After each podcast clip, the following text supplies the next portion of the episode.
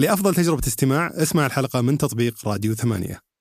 وإذا ودك التطبيق فيه خاصية تخليك تسمعها بدون موسيقى. اليوم عشان تقدم قيمة صحية جيدة لازم يصير في عندك آه، تكامل في رحلة العميل كاملة م. رحلة المراجع هذه.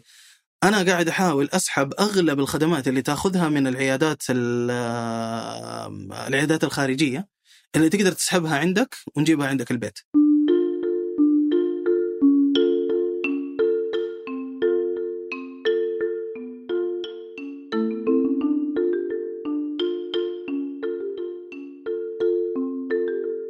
يلا حيهم اليوم نستضيف وائل كابلي شريك المؤسس والرئيس التنفيذي لمنصة كيورا. منصة كيورا مختصة في تقديم خدمات آه، اللي يسمونها الطب الاتصالي أو تقديم استشارات طبية عن بعد بالإضافة لتقديم آه، البرامج الصحية.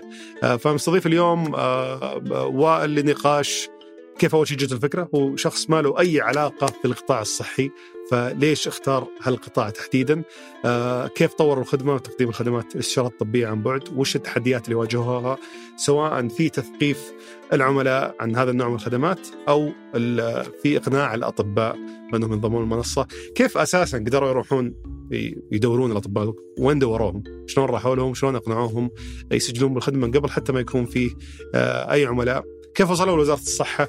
وش كان طبيعة التعاون اللي بينهم؟ آه، وش وجهة نظرهم للأشياء اللي اشتغل عليها آه، وزارة الصحة من الجانب الرقمي آه، تحديدا من خلال شركتها اللي غالبا تشتغل على الحلول الرقمية اللي هي شركة لين هل يشوفونهم منافسين مكملين كيف قدروا يشتغلون مع بعض سواء مع شركة لين وزاره الصحة والمشرعين الآخرين اللي آه، موجودين في هذا القطاع. ذكر لي فيه ثمان مشرعين. هذا شيء صراحة يصعب العمل في أي قطاع. وش التحديات اللي واجهوها مع آه، بعض هالمشرعين؟ كيف يتأكدون الأطباء اللي يسجلون عندهم في المنصة؟ فعلا اطباء مرخصين يقدمون آه، الاستشارات بدون مشاكل ما ينكبون الناس بأدوية خاطئة ولا تشخيص خاطئ. كيف يقدرون يديرون هالأطباء؟ أمور كثير مغطيها في هالقطاع الصحي والتحديات الكبيرة المرتبطة فيه اللي يمكن منعت ناس كثير إنهم يدخلون القطاع هذا. آه، بنتكلم فيها بإذن الله مع ضيفنا في حلقة اليوم. حياك الله فوال. يا هلا والله الله يحييك ويبارك فيك. أنا صار لي موقف مثير للاهتمام آه، مع كيورا. آه، طبعا أعرف كيورا من قبل من زمان وسبق اطلعت عليه كتطبيق. لكن مثل ما أنت عارف كان المفروض نسجل حلقة هذه الأسبوع الماضي أو اللي قبل الماضي وعدنا جدولتها لظرف صحي. أوكي. وكان آه، عذر عليك. إضافي الله يسلمك كان عذر إضافي إني أجرب كيورا ك كمريض ولا كعميل كعميل إن شاء الله ف و... وكان عندي فرصة أتعرف أكثر على الأشياء اللي تقدمونها بالإضافة. حتى دخلت على ما بيقول منافسين بس خلينا نقول مزودين خدمة آخرين وأشوف وش الحلول اللي عندهم آه، وأستشيرهم حتى في الحالة الصحية اللي كنت فيها. الحمد لله طبت الان. ممتاز الحمد لله. فالحلقه هذه بغطي معك مجموعة أشياء. خلينا نبدأ أول شيء كيف أسستوا وليش أسستوا أصلا كيورا؟ بعدين ندخل نتكلم عن القطاع بشكل عام عن المنافسين عن الأطباء أمور كثيرة مهتم صراحة نعرف عنها آه، في كيورا وفي القطاع هذا بشكل عام. فبداية ليش بديت كيورا أساسا؟ والشيء اللي خلاك تبدأ آه طيب أنا أعتقد أنا بديت كيورا طبعا 2000 يعني هي الفكرة ولدت 2015 مم. آه إيش كنت تسوي وقتها؟ طبعا أنا أصلا خبرتي ما هي طبية. ما لي دخل في الطب ولا لي دخل في القطاع الصحي. مم. أنا مهندس برمجيات. اشتغلت في مايكروسوفت يمكن تقريبا ثمانية تسع سنوات. وبعدين قررت أطلع وأروح أسوي startup. ال startup هذيك كانت آه، لها علاقة بال data mining وكذا. في نهاية هذيك الشركة هذا الكلام من 2011 إلى 2015 تقريبا. في نهاية هذيك الشركة بدأت فكرة آه، جات جهة حكومية تبغى تستحوذ على الشركة حقتنا الأولى. هي كانت مختصة في تحليل البيانات. هي مختصة في تحليل البيانات وخلينا نقول آه، والتنقيب عن البيانات. يعني هذه هذه شغلها كان. وكان نوعها يعني زي ما تقول فريد في المنطقة ما كان لسه ما آه، الشركات تبدأ تشتغل في هذا النوع من البرامج. وقتها لما جات بدأت عملية الاستحواذ وكذا فأنا جلست أفكر إيش ال venture اللي أبغى أطلع فيه إيش الفرصة الجديدة اللي بطلع فيها. سبحان الله صادف. تعرف أنت أي business يكون في دو- دوافع شخصية ودوافع إيش؟ business في نفس الوقت. آه، وقتها كان لسه تو طالع الاقتصاد التشاركي.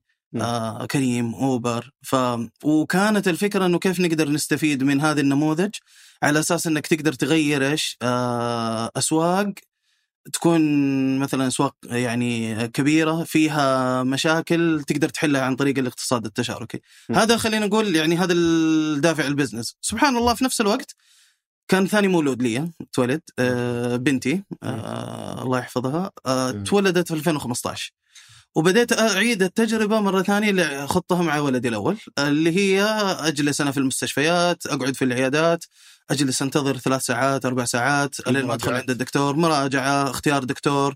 يعني هي دائما أصعب شيء تحصل موعد.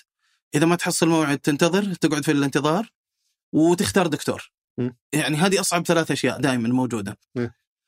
فهذا هو السبب اللي قلت أنا خلاص. يعني آه ليش ما أسوي شيء أنا يقدر يحسن من تجربة المراجع وتجربة المريض في القطاع الصحي؟ يعني. هذه هذه مشكلتي الرئيسية. يعني قلت مو معقول أنا إذا في طبيب استشاري كبير جاري جنبي في البيت أنا ما حقدر أروح له إلا بعد أسبوعين إلا بعد يمكن شهرين أو ثلاثة عشان أحصل موعد معه. م. وهو جاري. يعني هذه هذه مشكلة أنا أنا أشوفها هذه مشكلة كبيرة. وهذا اللي خلاني أنا آه، أتجه في إني أسوي حاجة زي كيورا. طبعا آه، أنا لي صديق آه، اللي هو محمد ذكر الله كنت أعرفه من زمان من أيام مايكروسوفت. تقريبا هو أصلا يعني اهتمامه هو طبعا مهندس برمجيات واهتمامه آه إنه يبغى يسوي business يعني أنا سبحان الله من النوع اللي كده لقيت نفسي في ال startups بس يعني ما كان حلمي أصلا أبغى أبغى أسوي business ولا لقيت نفسي كده ماشي في الاتجاه هذا. آه فاللي صار إني كلمته قلت له تعال نبغى نشتغل في ال business هذا نبغى نسوي آه المنتج هذا ونبغى نبدأ بنموذج أولي على أساس نقدر نسوي شيء بس ليش اخترت تشارك مع واحد بنفس آه، القيمة اللي تقدمها أنت؟ آه، السبب إنه أنا آه، خاصة في آخر آه، سنواتي ما عاد صرت أكتب كود بنفسي،. صرت أغلب الوقت أنا أدير آه، يعني فرق كبيرة مختلفة من المبرمجين وكذا. فقلت لا بجيب واحد هو اللي يبرمج، هو اللي يشتغل، هو اللي يقدر يصنع الأشياء، وأنا أهتم ببقية الأشياء الثانية. فأنت كنت صرت تهتم أكثر في ال business. فأنا صرت أهتم بال business أكثر والتسويق وال operation أكثر والتشغيل أكثر من آه، آه، الأشياء اللي خلينا نقول الهندسة وال آه، أوكي والبرمجة. حلو. وهذا السبب إني أنا جبته. وغير كذا إنه تقريبا يعني هذا واحد من أكثر الناس خلينا نقول آه، اللي أعرفهم آه، في البرمجة ممتاز جدا متميز جدا يعني آه، اشتغل مشاريع جدا كبيرة وأنا اشتغلت معاه بنفسي يعني. ف كلمته قلت له كذا الموضوع قال لي ممتاز بس قال لي أنا عندي وظيفة. قلت له استقيل. قال لي من فين طيب؟ قلت له شوف إحنا نسوي الحركة هذه. أنا ما أستقيل. أنا اوريدي داخل في عملية استحواذ. مطلوب مني إني أجلس إلى 2016 Okay. Okay? أنت كمل. أنت أنت أستقيل. أنا أقسم راتبي بيني وبينك. خلاص. أدي لك. جزء من راتبي وش اسمه؟ وتكمل انت و... وانت ليك حصتك في الشركة وأنا لي حصتي في الشركة. هذا هو ال setup اللي اتفقنا عليه يعني عارف؟ توني بقول لك إيش معنى هو إنه اللي يستقيل بعدين لين ما قلت. اي. طبعا ما نقدر نستقيل إحنا الاثنين وخاصة على نموذج إحنا ما ندري إيش نبغى نسوي فيه لسه يعني. بس غريبة أنت قلت علي نص راتبك ولا جزء من راتبك؟ لا لا جزء من الراتب. يعني م. جزء من الراتب اللي يقدر يخليه آه، يشتغل ويجلس في البيت يعني لأنه هو طبعا آه، عزابي ما عنده آه، ما عنده أولاد ما هو متزوج ولا شيء فأسهل له. إنه يستقيل ويجلس. طبعا هو 2000 ريال تمشي عرفت؟ أيوه فهو طبعا عنده شقته في ال- في في العقيق أظنها ولا في الملقا. أظن يعني هي بين هنا وهناك عارف؟ بين الملقا والعقيق. يحتاج دخل يعني يمشي بس امور فيها أيوه فهو لا هو حتى قلب الشقة هذه كلها مكتب خلاص لينا. فصرنا. أنا أجتمع معاه تقريبا كل يومين ثلاثة أنا عنده والويكند كلها عنده وشغالين عن بعد أغلب الوقت وشغالين عن بعد أغلب الوقت وأنا عندي شركتي أنا أصلا قاعد أديرها من أول أنا أصلاً. مهتم بس اعرف الاتفاق هذا أنا أول مرة إيه. أسمع فيه صراحة آه، يعني الحين فعليا هو في الشركة إيه. اللي اسستوها أو يمكن أتصور مؤسسة بالبدايه آه، ما كان فعليا يصرف له راتب كان راتبه مجرد اتفاق شخصي بينك وبينه. أيوه صحيح. موثق ولا حبي اللي معك آه لا والله ما كان كان حبي ما كان موثق الله ابدا يثق فيك مرة. إيه هو هو صديق يعني عزيز صراحة. والآن لو أسترجع أقول والله ثقة كبيرة. مستحيل اسويها صراحة. يخوف. إيه حلو. وش آه. كان أول شيء سويتوه فيه؟ فكانت الفكرة هي إنه نبغى يعني كانت الفكرة ابدا حاجة شبه أوبر. يكون عندنا مجموعة من الأطباء. يجي المراجع يطلب طبيب. إحنا نحولك على الطبيب اللي فاضي وقتها منا أو مناوب وقتها. م. طبعا جربنا موديلز كثيرة يعني في هذه الاثناء. يعني هي يمكن اول أول نسخة من الآب طلعت نهاية 2015 وبدأنا نجرب models طبعا آه، أول تحدي كان إنه نجيب أطباء. عرفت آه،. النموذج الأول اللي كنت تبغون تبدون فيه كيف كان شكله؟ كان شكله إنه عندك أطباء موجودين آه، اللي يبغى يحط نفسه اونلاين آه، ويجي طلبات من العملاء آه، اللي اونلاين منهم نحول عليه آه، الطلب حلو. يعني هذا- كان من البداية من أول يوم كنت تطبيق إي من أول يوم كنا تطبيق حلو. هذه هذه كانت الفكرة من أول يوم كنا تطبيق ليش لأنه قلنا إنه أحسن تجربة للعميل آه، نقدر نقدمها لأنه إحنا في النهاية إحنا قاعدين نحاول نوصل بين الناس فإحنا طبيعة عملنا اتصالات فأفضل طريقة نقدر نحل بها مشكلة التواصل هي عن طريق التطبيق.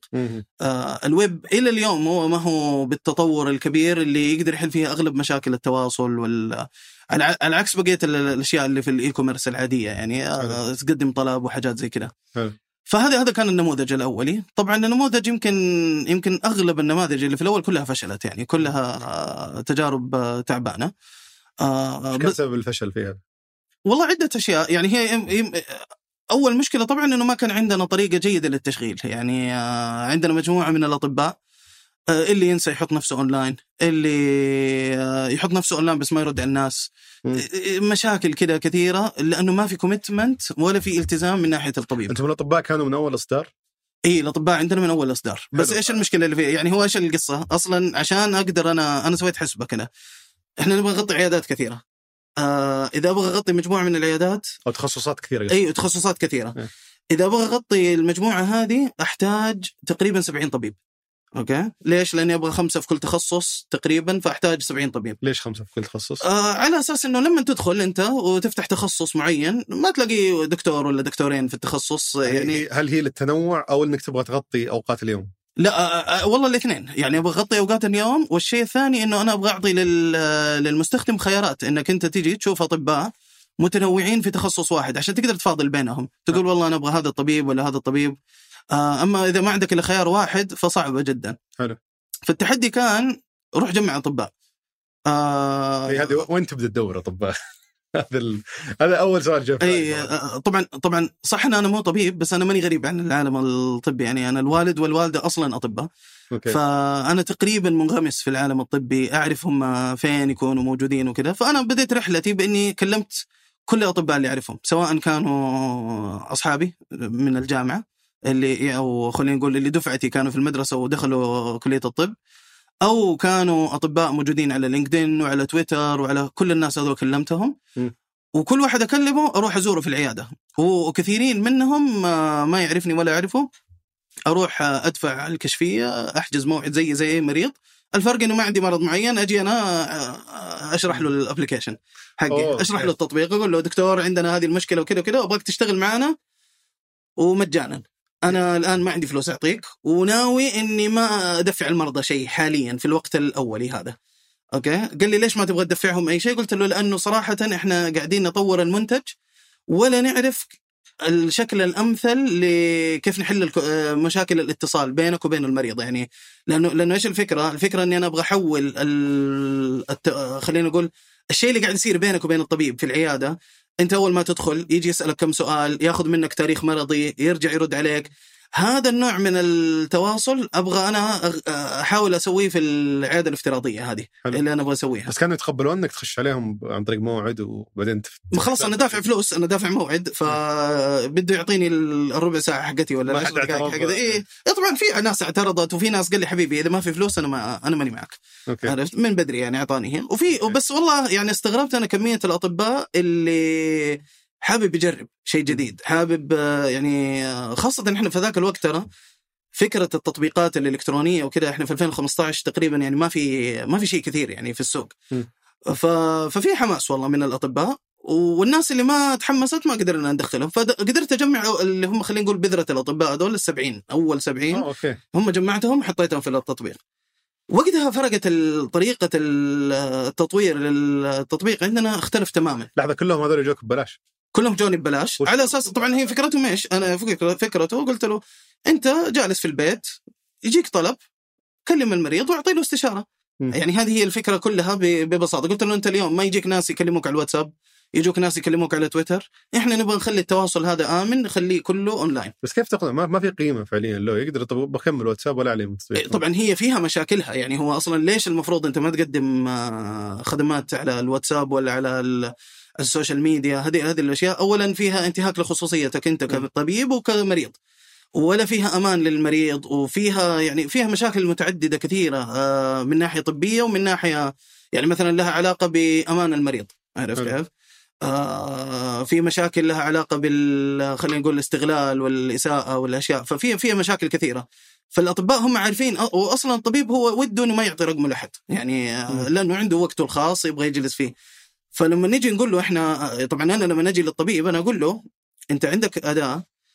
أول شيء تقدر تدخل فيها دخل إضافي هذا اولا. الآن في المرحلة الحالية ما حتدخل دخل إضافي لكن بعدين في وقت ما حنخلي كل شيء بفلوس وأنت حتكون شريك معنا. فهذه المسألة آه، مربحة بالنسبة له يعني أنه أقدر أدخل آه، دخل إضافي. الشيء الثاني ما أعطي رقمي لأحد. الشيء الثالث أني أنا أقدر أقدم خدماتي آه، أنا كطبيب آه، ماني مل- ماني ملزوم بالمرضى اللي عندي في المستشفى هذه مم. أنا مرضاي ممكن يكونوا أي مكان خلاص. أنا يعني صار الطبيب كده على قولتهم إيش يدير آه، عمله آه، ويكون له سمعة ويكون له سمعة ويكون له آه، خلينا نقول شبكته الخاصة. من العملاء ومن المرضى اللي يعرفوه لو نقل في أي مكان هو الناس معاه خلاص أجل يعرفوه 2015 آه، هذه 2015 صح؟ هذا 2015 إيه. 2015 ال- قيمة التأمين حقك ارتفع من كثر الكشوفات اي يعني آه، والله والله كثير منها كاش كانت وحاجات زي كذا يعني okay عشان ما تكرهك شركة التأمين بس اي آه، فجمعت ال 70 هذولي وبديت التشغيل بدينا. فأنت بديت بالأطباء أول مو بالعملاء. لا بدينا بالأطباء مو بالعملاء. طبعا حلو. إحنا زينا زي أي أحد دخل هذا المجال توقعنا إنه اليوم اللي راح نطلق فيه العملاء كلهم يصفوا طوابير عند الباب. يعني أنت ما حاولت تجمع العملاء أول مثلا في التشويق ولا سجل ولا كذا عشان تقول للأطباء ترى عندي عملاء ينتظرون لا لا لا. ما ما سويت كذا لسبب رئيسي آه لقناعتين. واحد أنا أنا أعتقد إنه المريض يجي عشان الطبيب مو العكس. يعني ما مو العملاء هم يجوا لا الطبيب هو اللي يجيب عملاء غالبا. يعني هذا هذا هذا التركيبة خلينا نقول تركيبة المجتمع عندنا وتركيبه العالم الطبي عندنا. على عكس أماكن ثانية يعني في العالم. إيش ما تعتقد إنه يجي بحثا عن استشارة اجمالا؟ مو عند دكتور معين؟ يعني هذا كان توقعي في الأول. يعني أنا حسب اللي شفته في السوق وقتها كانت أغلب الناس يدوروا على طبيب باسمه. يقول والله نبغى الدكتور الفلاني آه، فلاني. عرفت. كيف؟ والدكتور عنده ناس أصلا يكلموه دائما م. فقلنا أسهل طريقة إنه جيب الدكتور أول شيء والناس بيجوا لك هذه هذه المشكلة الأولى المشكلة الثانية وهي اللي كانت عندي أهم وهذا اللي كان يخوفني إحنا قاعدين نشتغل في شيء جديد تماما على الناس م. آه عشان أقدر أنا أسوي منتج آمن للطبيب وللمريض آه كانت الفكرة إنه خلي الطبيب يشارك في صناعة المنتج م. ف... فإحنا كونّا جروبات كثيرة من الأطباء اللي جبناهم وتحمسوا معانا على أساس يشاركوا في عملية تطوير المنتج. يعني إيش الميزات اللي نحطها ال features هنا نحطها هذا صح هذا غلط. سويتوها جروبات واتساب إي سوينا طبعا جروبات واتساب وتقريبا نتكلم يوميا إحنا مع بعض عارف؟ وطبعا اجتماعات كثيرة أونلاين وكذا. الين كل ما نبغى نطلع أي ميزة جديدة جوة التطبيق آه، كانوا هم أساس في الموضوع هذا. أعطيك مثال. إحنا اليوم مثلا إحنا ندير ال- في عندنا آه، timer مو- توقيت يجي بين المريض وبين الطبيب يمشي في ال- يمشي فوق. آه على أساس إنه إحنا إيش نبغى نحكم الوقت بين الطبيب والمريض هذا ال timer وطريقة عمله بينك بينك أنت وبين الطبيب والمريض هذا كله أخذنا الفيدباك حقه وأخذنا التوجهات حقته من الاطباء اللي هو الجلسة محدودة بوقت معين. اي الجلسة محدودة بوقت معين. أنا ما ترى يوم بديت الاستشارة ما فهمتها صراحة. اي آه، فيها يعني شرح لي إنه معناتها الظاهر في زي الخوارزمية اللي تقرر الكلام حقي بالضبط إيه. آه، هي هي فكرتها هي فكرتها إنه أنا ما ما أبغى أحسب عليك وقت وأنت ما أنت قاعد تكتب لأنه إحنا عارفين إنه الناس ما, ح... ما مو كل الناس عندها نفس القدرة في السرعة في الكتابة وفي هذا ولا الأطباء عندهم نفس القدرة في السرعة. م. فإحنا قلنا طالما أنت ما تكتب ولا شيء الوقت ما بيمشي. أوكي. إذا كتبت وأرسلت رسالة الوقت يمشي. بس يعني هذه هي بكل بساطة. بس؟ يمشي وانت قاعد تكتب لا لا بعد ما أرسل. يعني حجم الرسالة اللي أنا برسلها نعتبرها إنه هذا وقت من الكلام أنت تكلمته. اي بس ما ما يحسب آه كم آه يعني الوقت اللي قاعد لا لا لا ما يحسب. لا عشان أنت تكتب براحتك تكتب بشويش تكتب بسرعة أنت حر. يعني كتبت كلام مرة كثير في دقيقة اي طبعا هذه من عيوبها. هذه من عيوبها وجلسنا نسوي لها يعني tweaking كذا كثير لين قدرنا نوصل لل للوزنية المناسبة. لأنه لأنه ما تبغى إحنا في النهاية نبغى نحافظ على وقت الطبيب بس كمان في نفس الوقت نبغى نعطي وقت جيد وعادل للمريض. لأنه إحنا واحدة من المشاكل اللي نعاني منها أنت تدخل عند الدكتور الدكتور تقريبا ما يطالع فيك. يعني وجهه في الكمبيوتر يسمع منك كلمتين ويوصف لك دواء وتطلع. يعني هذا هذا يمكن آه، تجربتنا مع أطباء كثير في المستشفيات. إحنا نبغى ما نبغى هذه الحركة. إحنا نبغاك تاخذ وقتك تتكلم مع الدكتور آه تستفيد و... لأنه الفكرة إنك تقرر إن... إنه نبغى صحتك تكون في يدك. أنت تاخذ قرارات صحية بيدك. ب... ومن من أول يوم كان الاستشارات نصية فقط ولا كان في هي هي بدأت نصية فقط. وبعدين ضفنا عليها الفيديو. وكانت عندنا طبعا عندنا يمكن خدمتين كانت في الأول. آه، يعني خدمة كانت اللي هي نسميها استشارات فورية. آه هذه الخدمة فكرتها الاستشارات الفورية إنه أنا أبغى حل الآن أنا أبغى مساعده الآن م. فهذه عشان نحلها خلينا أطباء يشتغلوا 24 ساعة هذول ما يشتغلوا بالاستشارة هذول م. يشتغلوا على شفتات يغطوا 24 ساعة في اليوم حلو. ليش عشان أبغى أضمن إنك أنت أي وقت تكلم فيه دكتور يرد عليك في أقل من خمسة دقائق حلو. عرفت؟ هذه الاستشارة الفورية. وسوينا نوع ثاني سميناه متخصصة. هذا لا أنت تختار طبيبك بناء على التخصص اللي تبغاه. تختار التخصصات ما مثلا أبغى آه، أطباء باطنة نساء ولادة أطفال. تختار الطبيب تشوف السي في حقه تشوف السيرة الذاتية حقته خبراته العلمية العملية وبعدين تدخل معاه في الاستشارة. طبعا تدفع الكشفية وتدخل في الاستشارة. اللي دخل المعلومات هذه كلها أنتم ولا الدكتور؟ آه لا الطبيب.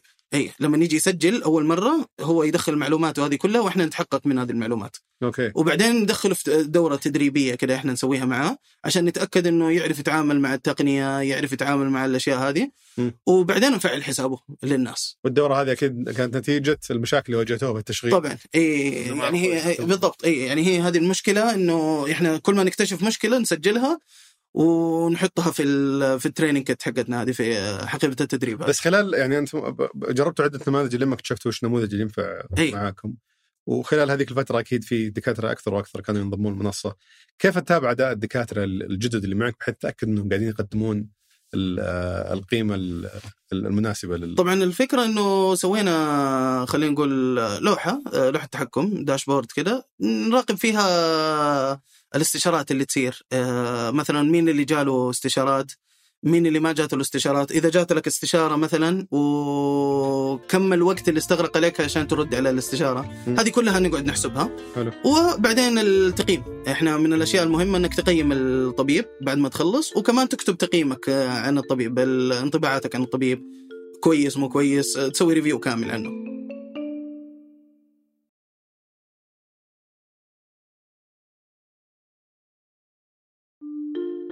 فيهمكم إن اللي يبقى في المنصة يكون الأطباء ال- الجيدين الجيدين. ما في إي. يعني ممكن تطلع دكتور تقول له انت إحنا يعني تقريبا اسبوعيا نطلع دكاترة وندخل دكاترة جدد. أوكي. أو تكون الاسباب الرئيسية وش هي؟ الاسباب الرئيسية آه، انشغال بعض الأطباء. آه، بعضهم يطلع إجازة و- وما ينتبه إنه لازم يحط نفسه اونلاين ولا offline وحاجات زي كذا. وبعضهم simply بكل بساطة ما عاد يصلح يعني أو خلينا نقول ما هو جاهز للتواصل مع الناس م. آه، يحتاج يرجع آه، يشتغل في عيادات وكذا وبعدين يرجع يتكلم مع الناس لأنه لأنه التواصل اونلاين له مهارات آه، مختلفة عن التواصل بال- البشري العادي يعني عارف يبغى لها نوع من الصبر يبغى لها نوع لأنه أنت الطرف الثاني ما تعرف أنت مين اللي قاعد يجيك عارف بدك تتعامل معه بطريقة جيدة حلو. عارف كيف؟ آه هل فهذا في أي نظام آه، يحكم عمل الدكاترة في أكثر من جهة حاليا؟ كيف؟ نظام يعني, مسموح إنه قانون يعني؟ طبيب في مستشفى وبرضه طبيب في كيورا آه، في نفس الوقت. طبعا هذا جزء من شغلنا اللي سويناه آه بسبب عملنا مع وزارة الصحة. مم. آه يمكن متى بديتوا تشتغلون مع وزاره الصحه؟ نعم. متى بديتوا تشتغلون معهم؟ آه اشتغلنا معهم في 2017 نهاية 2017 تقريبا. آه إيه، يعني بدري بداية اي ال- بالضبط. إحنا لو نرجع بال timeline شوية إحنا يمكن أسسنا الشركة في 2016 كتأسيس رسمي يعني. حلو. آه قبل كده كانت كلها applications و2016 أنا قدرت أتفرغ أصلا للشركة. حلو. آه أخذنا أول استثمار لينا وطبعا قصص يعني عشان ناخذ الاستثمار الأول ذاك آه ليش المشكلة؟ ب- بكل بساطة إنه ما كان في وقتها لا صناديق استثمارية ولا إحنا قاعدين نتكلم عصر ما قبل منشآت. فعصر ما قبل منشآت ما كان في اللي الله يذكرهم بالخير عقال آه وهم كانوا السبب الرئيسي اللي تعرفنا فيه على خلينا نقول خريطة المستثمرين في المملكة بس ليش ليش آه، يعني سميتها ما قبل المنشات؟ أنا ما أعتقد المنشات هي اللي يعني هو هو. هو, هو في وقت كده معين آه هو طبعا في المنشآت نتيجة أكثر من اي هي طبعا سبب. نتيجة. بس هو يعني خلينا نقول تاريخها تاريخ علامه فاصله يعني ما قبل منشات أغلب الأشياء كانت تصير بالطريقة خلينا نقول اليدوية. يعني مثلا إحنا من الناس اللي طلعنا سجل التجاري بال من وزارة التجارة عارف؟ آه اللي تروح. اي نروح هناك ونجي وكذا. إيه. في هذاك الوقت بعدين تطورت الدنيا وصارت تطلع إلكترونية وصارت تطلع أونلاين وكذا. فهذا العصر ما قبل المنشآت هذه كله كان أغلب الأشياء كانت صعبة جدا يعني إنها تتم بهذه حلو الطريقة وش جاب لكم وزارة الصحة؟ أيوه بجي لك في الكلام إحنا أخذنا استثمارنا خلاص أول وتفرغت أنا للشركة صرنا بدينا نبني سمعتنا في الطب الاتصالي من 2016 إلى 2017 م. كثروا العملاء عندنا بدأت خلينا نقول الخدمتين حقتنا هذه اللي هي الاستشاره الفوريه والتخصصيه بدأت يعني خلينا نقول تنضج وبدينا نصير آه، كويسين مرة في في التشغيل. الين وصلنا لمرحلة لقينا إنه في عندنا كمية من الأطباء وكمية من المرضى وإحنا قاعدين نت... إحنا تقريبا آه، طبعا ما في غيرنا يعني إحنا في هذاك الوقت ما في أحد غيرنا في السوق قاعد يسوي هذه الأشياء. آه، في هذاك الوقت لاحظنا حاجة، لاحظنا إنه أي شيء إحنا نقوله، إحنا أي قانون إحنا نحطه هو اللي حيمشي على الناس، هو اللي لو إحنا نجي نقول آه إذا المريض آه ما عجبته الخدمة نرجع له فلوسه. أوكي إحنا اللي قررنا وإحنا الخ... إحنا الحكم وإحنا ال... قصدك ما في تشريع ما في تشريع ما في ولا حاجة خلاص. إي ما في نوع آه، تشريع لهذا النوع من الخدمات ولا في حتى تصور يعني كيف ممكن نقود فابتدينا إحنا نكتب هذه السياسات م. نحطها أنا حصل إني أنا كنت آه، خلينا نقول آه، منتور في آه، آه، كانوا مسك مسوين فعالية هاكاثون للصحة م. وكان وقتها آه، وزير الصحة موجود ووزير الصحة ووزير الصحة الحالي اللي هو معالي النائب كلهم الاثنين موجودين فقابلتهم أنا في في الهاكاثون وقلت لهم يا جماعة أنتم اليوم أنا جالس أتذكر وزارة الصحة ما كان عندها أي إنجازات رقمية وقتها يعني لسه في بداية الرؤية عرفت؟ ما ما كان في لسه أي إنجازات رقمية. فقلت لهم يا جماعة إيش رأيكم في اللي يخلي ال- المستهدفات حقتكم في في الصحة الرقمية أخضر من من أحمر إلى أخضر في شهرين؟ م. قالوا لي هذا كلام ممتاز. يعني كيف تقدر تسوي كذا؟ قلت لهم والله أنا عندي مشروع أنا بادي فيه من 2016 عندي 70 طبيب قاعد أسوي واحد اثنين ثلاثة. بس ما كثروا عن عرفت؟ 70 طبيب يعني ما زالوا لا أنا أنا حافظت عليهم يعني شوية. ما ما زودت العدد لأنه ما حبيت آه، آه، يعني لأنه في في حسبة هي تحسبها من عدد ال- خلينا نقول عدد الأطباء اللي هم مزودين الخدمة وعدد العملاء. لازم يكون في تناسب جيد لأنه إذا كثرت العدد يبدأ يصير الطبيب آه، حصته من عدد الاستشارات تصير قليلة. وبالتالي ما يست... ما عاد يعطي اهتمام كبير للتطبيق ما يجي شيء أساساً. ما يجي شيء يعني إذا هو ما يطلع له 300 ريال ولا 400 ريال منها يقول لك هذه مو هي جايبه همها وأنا ليش أقعد أشغل بالي؟ آه وقتها كان العملاء يدفعون يعني يدخلون اي لأنه إحنا إحنا تقريبا من نهاية 2016 خلاص يعني آه، تحولنا إلى نموذج عمل آه، ربحي خلاص يعني في فلوس يعني وتدفع فلوس عليها. بس مماثل للعيادات إنه يدفع مقابل تدفع. كشفية أيوه تدفع كشفية وتدخل للعيادة. تمام آه. وبعد ما عرضت لوزير الصحة؟ آه، طبعا معالي النائب هو اللي يعني يمكن وقتها اللي اللي تحمس للموضوع وقال لي إحنا عندنا فكرة مشابهة. آه، ليش ما تيجوا تسووا لنا حاجة زي كذا ودخلنا والله إحنا وفي شركة ثانية عالمية كانت وقتها. والحمد لله إحنا كنا داخلين طبعا تحت آه، شركة اللي هي ثقة وقتها. شركة آه، وزارة الصحة ما كان عندها شركة لل... لل... لتقنية المعلومات آه، الآن عندها طبعا اسمها لين. أول ما كانت موجودة. فدخلنا تحت شركة ثقة بسبب إنه الحكومة ما تقدر تدفع بشكل رئيسي بشكل بشكل سهل يعني خلينا نقول للشركات الصغيرة. م. فقال لي النائب قال لي أسهل إنكم تدخلوا تحت شركة كبيرة وإحنا نتحاسب معهم وهم يحاسبوكم بشكل سريع. وهذا كان ال setup اللي دخلنا فيه. وبنينا أول تطبيق لي لوزارة الصحة في الصحة الرقمية وقدمنا هذه فكرة الطب الاتصالي. اسمه كان إيش؟ تطبيق صحة.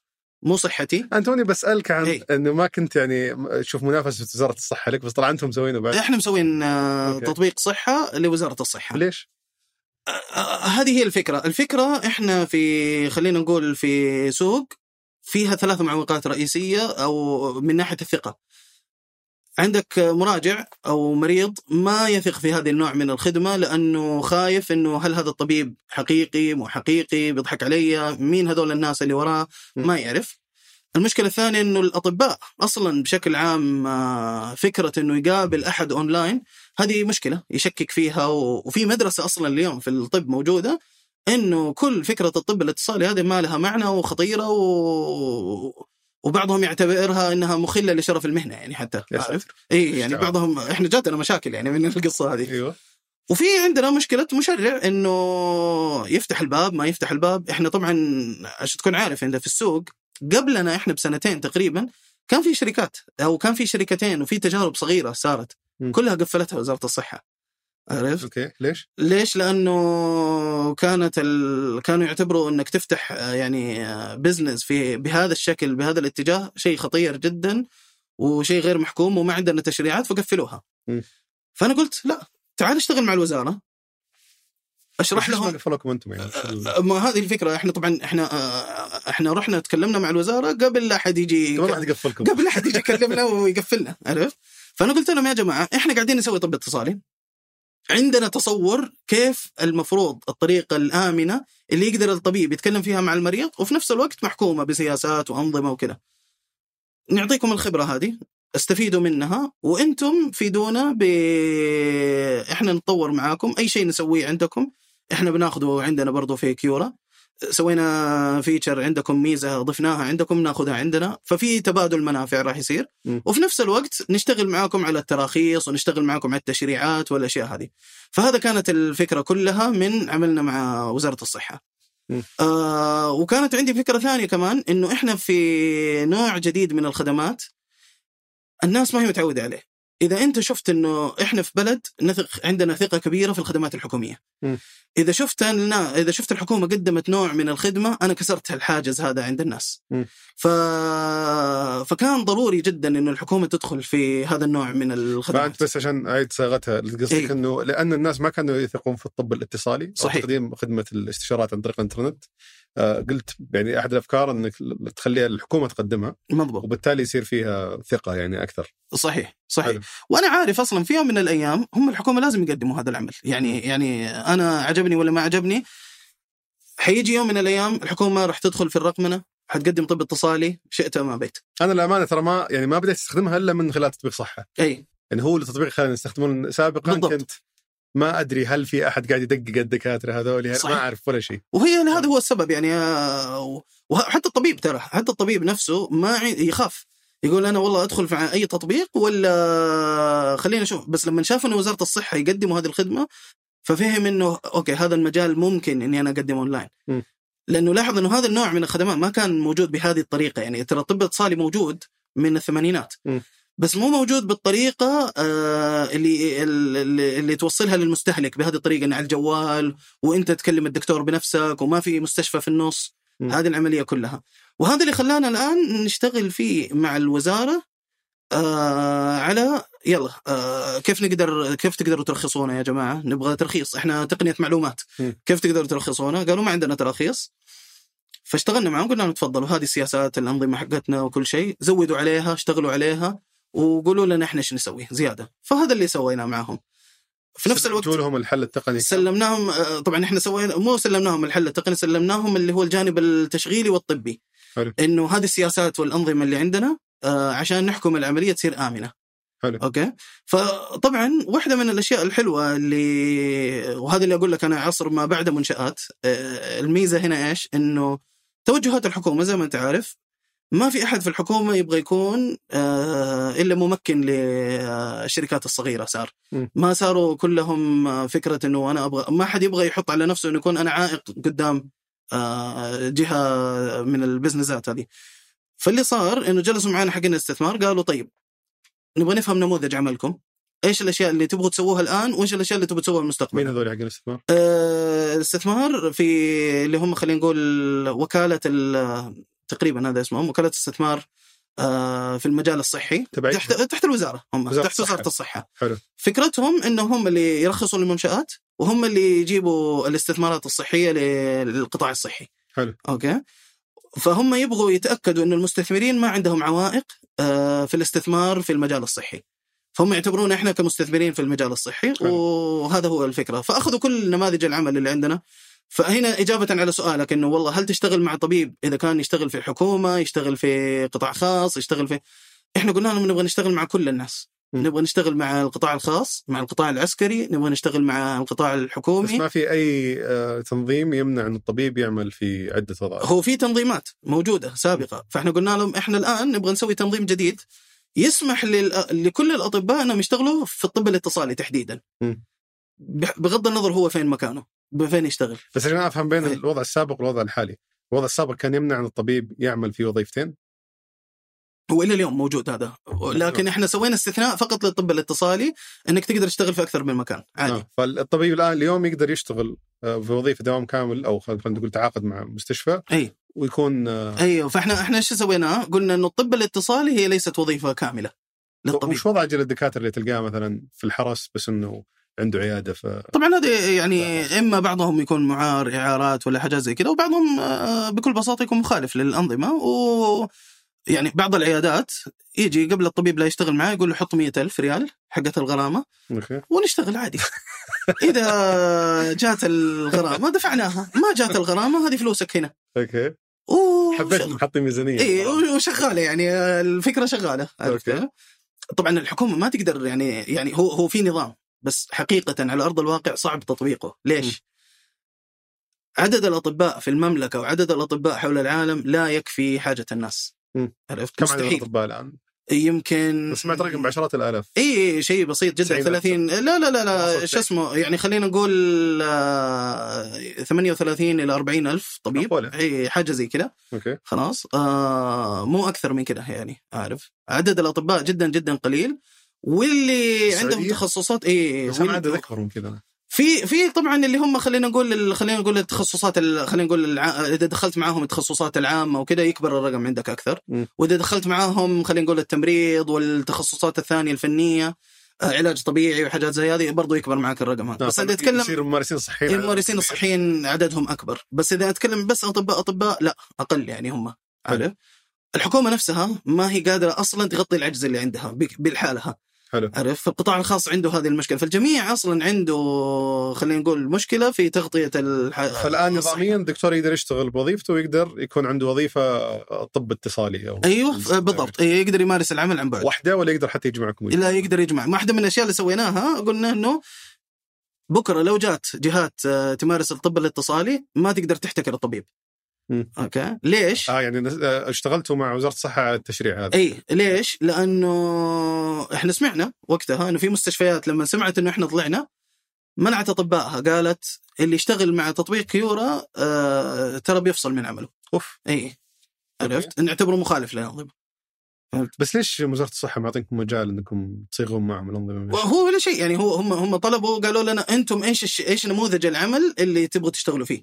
هم ما قالوا تعالوا إيش تبغوا أنظمة وإحنا نفرض على الناس أنظمة مم. بس إحنا قلنا لهم هذا التصور اللي عندنا موجود حلو أخذوا هم التصورات بعدين سووا ورش عمل هم مع القطاع الخاص ود- وجابونا إحنا مع القطاع الخاص وبدأوا يحطوا التشريعات طبعا مو كل شيء إحنا طلبناه تسوى م.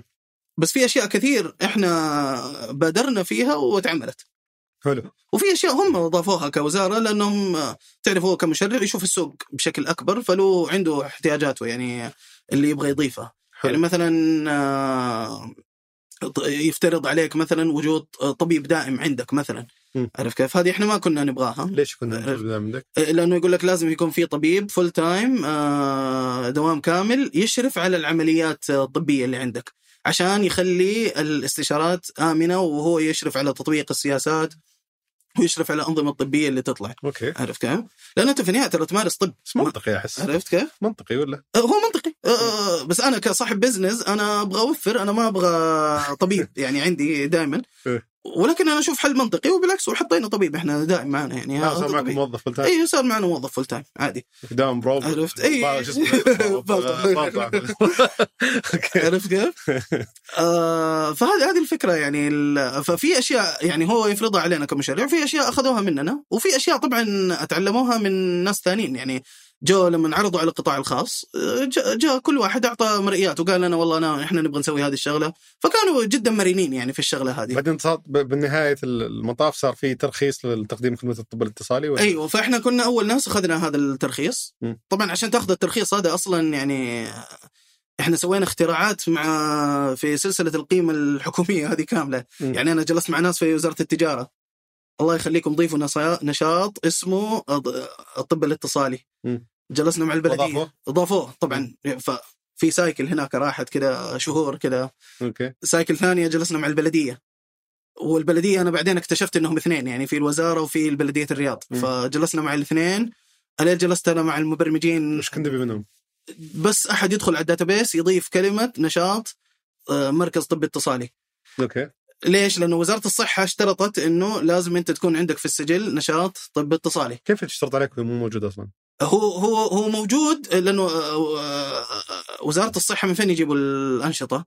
يعني أول خلينا نقول الأنشطة هي موجودة متعارف عليها عالميا اللي هو الكود هذا حق وزارة التجارة آه، نسيت اسمه ISIC أظن اسمه آه، ففي كود آه، إيه في كود معروف للأنشطة حول العالم حلو. ففيها الطب الاتصالي نشاط معروف عالميا يعني مصنف عالميا حلو. بس هو ما هو موجود في لما تيجي تختار في في البورتال حق وزارة التجارة ولا حق آه، البلدية ما هو موجود طبعا تقول لهم يعني هو معترف فيه بس معترف فيه بس فعلوه. أحد أحد يضيفه ف يعني وطبعا عشان تشرح هذا الكلام يعني ما في قنوات سهلة تقدر توصلها للناس مم. يعني يعني إيش تروح تدخل لخدمة العملاء في البلدية تقول لهم ضيفوا لي هذا النشاط ما, حد قادر يستوعب المسألة هذه مم. شلون نظفت الأشياء دي طيب؟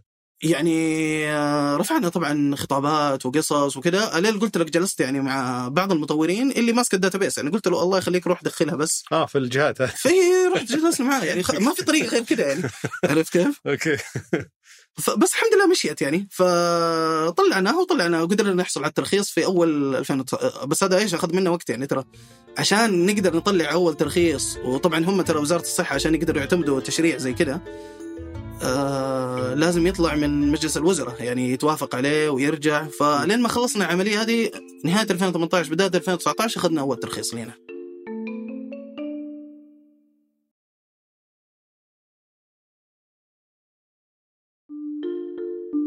وبعدها انتهى عملكم مع وزارة الصحة ولا؟ لا لا إحنا ما زال عملنا إلى تقريبا هذه السنة يعني مع ليش وزارة يعني الصحة. إحنا نتصور إنه لين هي اللي مدورة صحة مو كيو صحتي وليست صحة. ها فصحة تبع اي هم طبعا آه، لما كثرت التطبيقات عند وزارة الصحة وزارة الصحة هي تقريبا من أكثر الجهات رقمنه مم. خلاص في بس لعلهم ترقموا بزيادة. اي ترقموا مرة ما شاء الله كثير. لدرجة انه صار عندهم آه، خلينا نقول غابة. صحتي موعد. غابة من التطبيقات. إيه. فقرروا إنهم يدمجوا كل التطبيقات داخل صحتي. خلاص. حلو.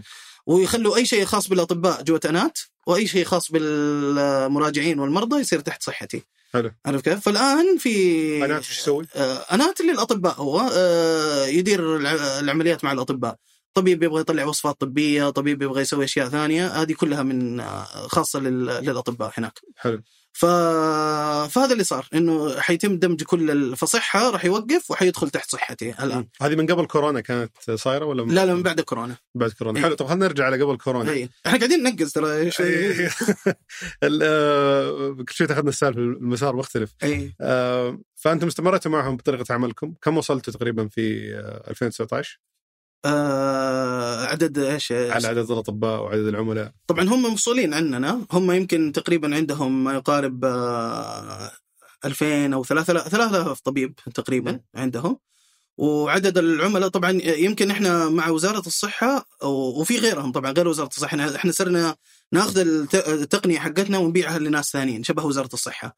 وتشغلونها آه لهم. ونشغل لهم هي. بس كيف كان نموذج العمل مع وزارة الصحة؟ كنتم آه اشتراك آه شهري وسنوي. بغض النظر عن عدد الاستشارات؟ بغض النظر على عدد الاستشارات آه لها حد معين بس يعني صعب إنك توصل للحد هذا. م. بس الفكرة كان إنه اشتراك شهري آه عشان تستخدم التقنية حقتنا هذه. حلو. عارف كيف؟ آه بس فهذه كان نموذج العمل بسيط جدا وسهل على الوزارة إنها تقدر تحاسب عليه يعني تدفع عليه لأنه مناسب لطريقة المشتريات الحكومية. والجهات الثانية من زي من اللي كنتوا تقدمون؟ جهات خاصة يعني بعض الصيدليات، بعض خلينا نقول بعض ال clinics العيادات الصغيرة اللي بدأت يستخدموا نفس الخدمة حقتنا. آه فما تستهدفون بس قطاع الأفراد يعني حتى قطاع الأعمال. إحنا قلنا والله إحنا بما إنه عندنا هذه التقنية و... والناس قاعدة تبغى تستخدم التقنية حقتنا نعطي لهم هي. عارف كيف؟ آه، ما تكلفنا شيء إحنا تقريبا ونعطي لهم التقنية حقتنا ويستخدموها وناخذ عليها license عارف كيف؟ جميل أي. هل اللي يدخل لك أكثر قطاع الأعمال ولا قطاع الأفراد؟ هو حاليا قطاع الأعمال عارف كيف؟ قطاع الأفراد يمكن آه، كان فترة إنه هو أقل حاجة ولكن قاعد يكبر بعد الكورونا كبر مرة كثير. الآن صار متسا... تقريبا متساويين يعني. تمام. آه، نوصل الحين وصلنا للكورونا قبل ما ندخل بعد إيه. الكورونا.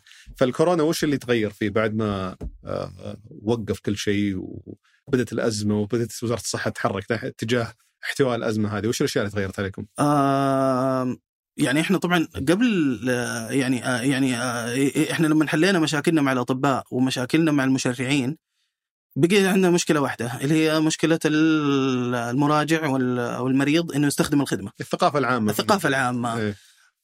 ومو بس في مشكلة في الثقافة العامة في مشكلة في البنية التحتية للبلد اللي هي أنت لو تلاحظ أغلب الأنظمة أو خلينا نقول اغلب أغلب البزنسات اللي طلعت آه، في المملكة هي آه، حتى اللي في ال e-commerce آه، كلها تقابل العميل في في رحله في رحلة العميل في وقت ما أنت تقابل العميل فيها. إما وقت ما تيجي تسلم الشحنة آه، تيجي تستلم منه أشياء عارف؟ دائما في cash on delivery هذه هذه موجودة مم. كانت. كان تعامل كاش اي إحنا ما نقدر إحنا إحنا عملنا كله اونلاين من أوله لآخره. فكانت أكبر تحدي عندنا إنه العميل يدفع اونلاين وكانت طريقة الدفع هي فقط البطاقات الائتمانية. مدى ما تفعل إلا جدا جدا متأخر يعني أظن في نهاية في 2019 أظن تفعل. فبدينا نشوف إنه مد... بدأت مدى تشتغل. آه. و Apple Pay فك أزمة بعد Apple Pay طبعا هذا بعد الكورونا يعني حتى عارف؟ آه لما نيجي نتكلم على وقت الكورونا لا. انتقلت الخدمة ونوع التفكير. قبل قبل الكورونا أطلق بس إنه اي يمكن أطلق قبل الكورونا بس الادوبشن تبعه يعني ما كان آه، خلينا هي الكورونا دعس اي دعس مضبوط يعني عارف؟ بس لا في حاجة أساسية في وقت الكورونا صارت. إنه صار آه التفكير في خدمة زي الطب الاتصالي ما عاد صار. والله خليني أجرب أشوف آه، أكلم دكتور أونلاين. لا صار مهم جدا لصحتي و... ولاماني أنا وأولادي إني قبل أروح مستشفى أنا أكلم دكتور أونلاين. لأني أنا ما بروح المستشفى ألقط عدوى. عرفت؟ آه الطبيب نفس الشيء يقول أنا أشوف مرضى أونلاين ولا أروح أنا أعرض نفسي وأعرض أهلي للخطر.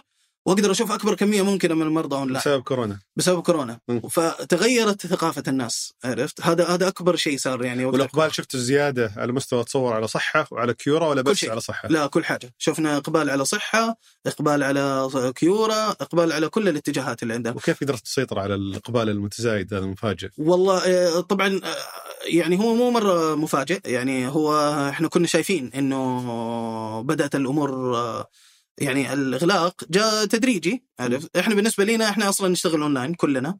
آه، موظفيننا كلهم اونلاين موظفيننا تقريبا حول المملكة وخارج المملكة مشكلين. ف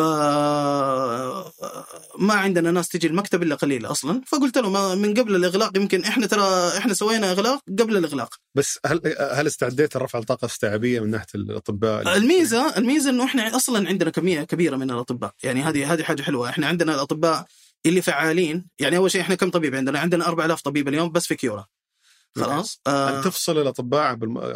إي كيورا عن عن عن صحة مختلفين لأنه صحة آه أطبائهم أغلبهم من أطباء الوزارة حلو. والوزارة هم اللي تحاسبهم عارف كيف؟ آه ولأنه المواطن ما يدفع آه ما يدفع مقابل الخدمة حلو. آه وأنا شغلي مع الوزارة اشتراك شهري وليس على الاستشارة فما ففي نموذج العمل مختلف. آه. تماما الأط... وفي أطباء كثير يشتغلوا من الوزارة معانا يعني آه، حلو. بس في- اجمالا إي بس اجمالا الحين أطباء منفصلين من إي. إي. وأنا أحسبهم منفصلين. فإحنا عندنا 4000 طبيب هم عندهم تقريبا آه، 3000 طبيب تقريبا. آه، فما كان عندنا مشكلة في الطاقة الاستيعابية. في عدد الأطباء. كانت عندنا مشكلة إنه بس تجهيز الشفتات. نتأكد إنه والله يعني مثلا إحنا عندنا الشفت الواحد يشيل دكتور ولا دكتورين ولا ثلاثة.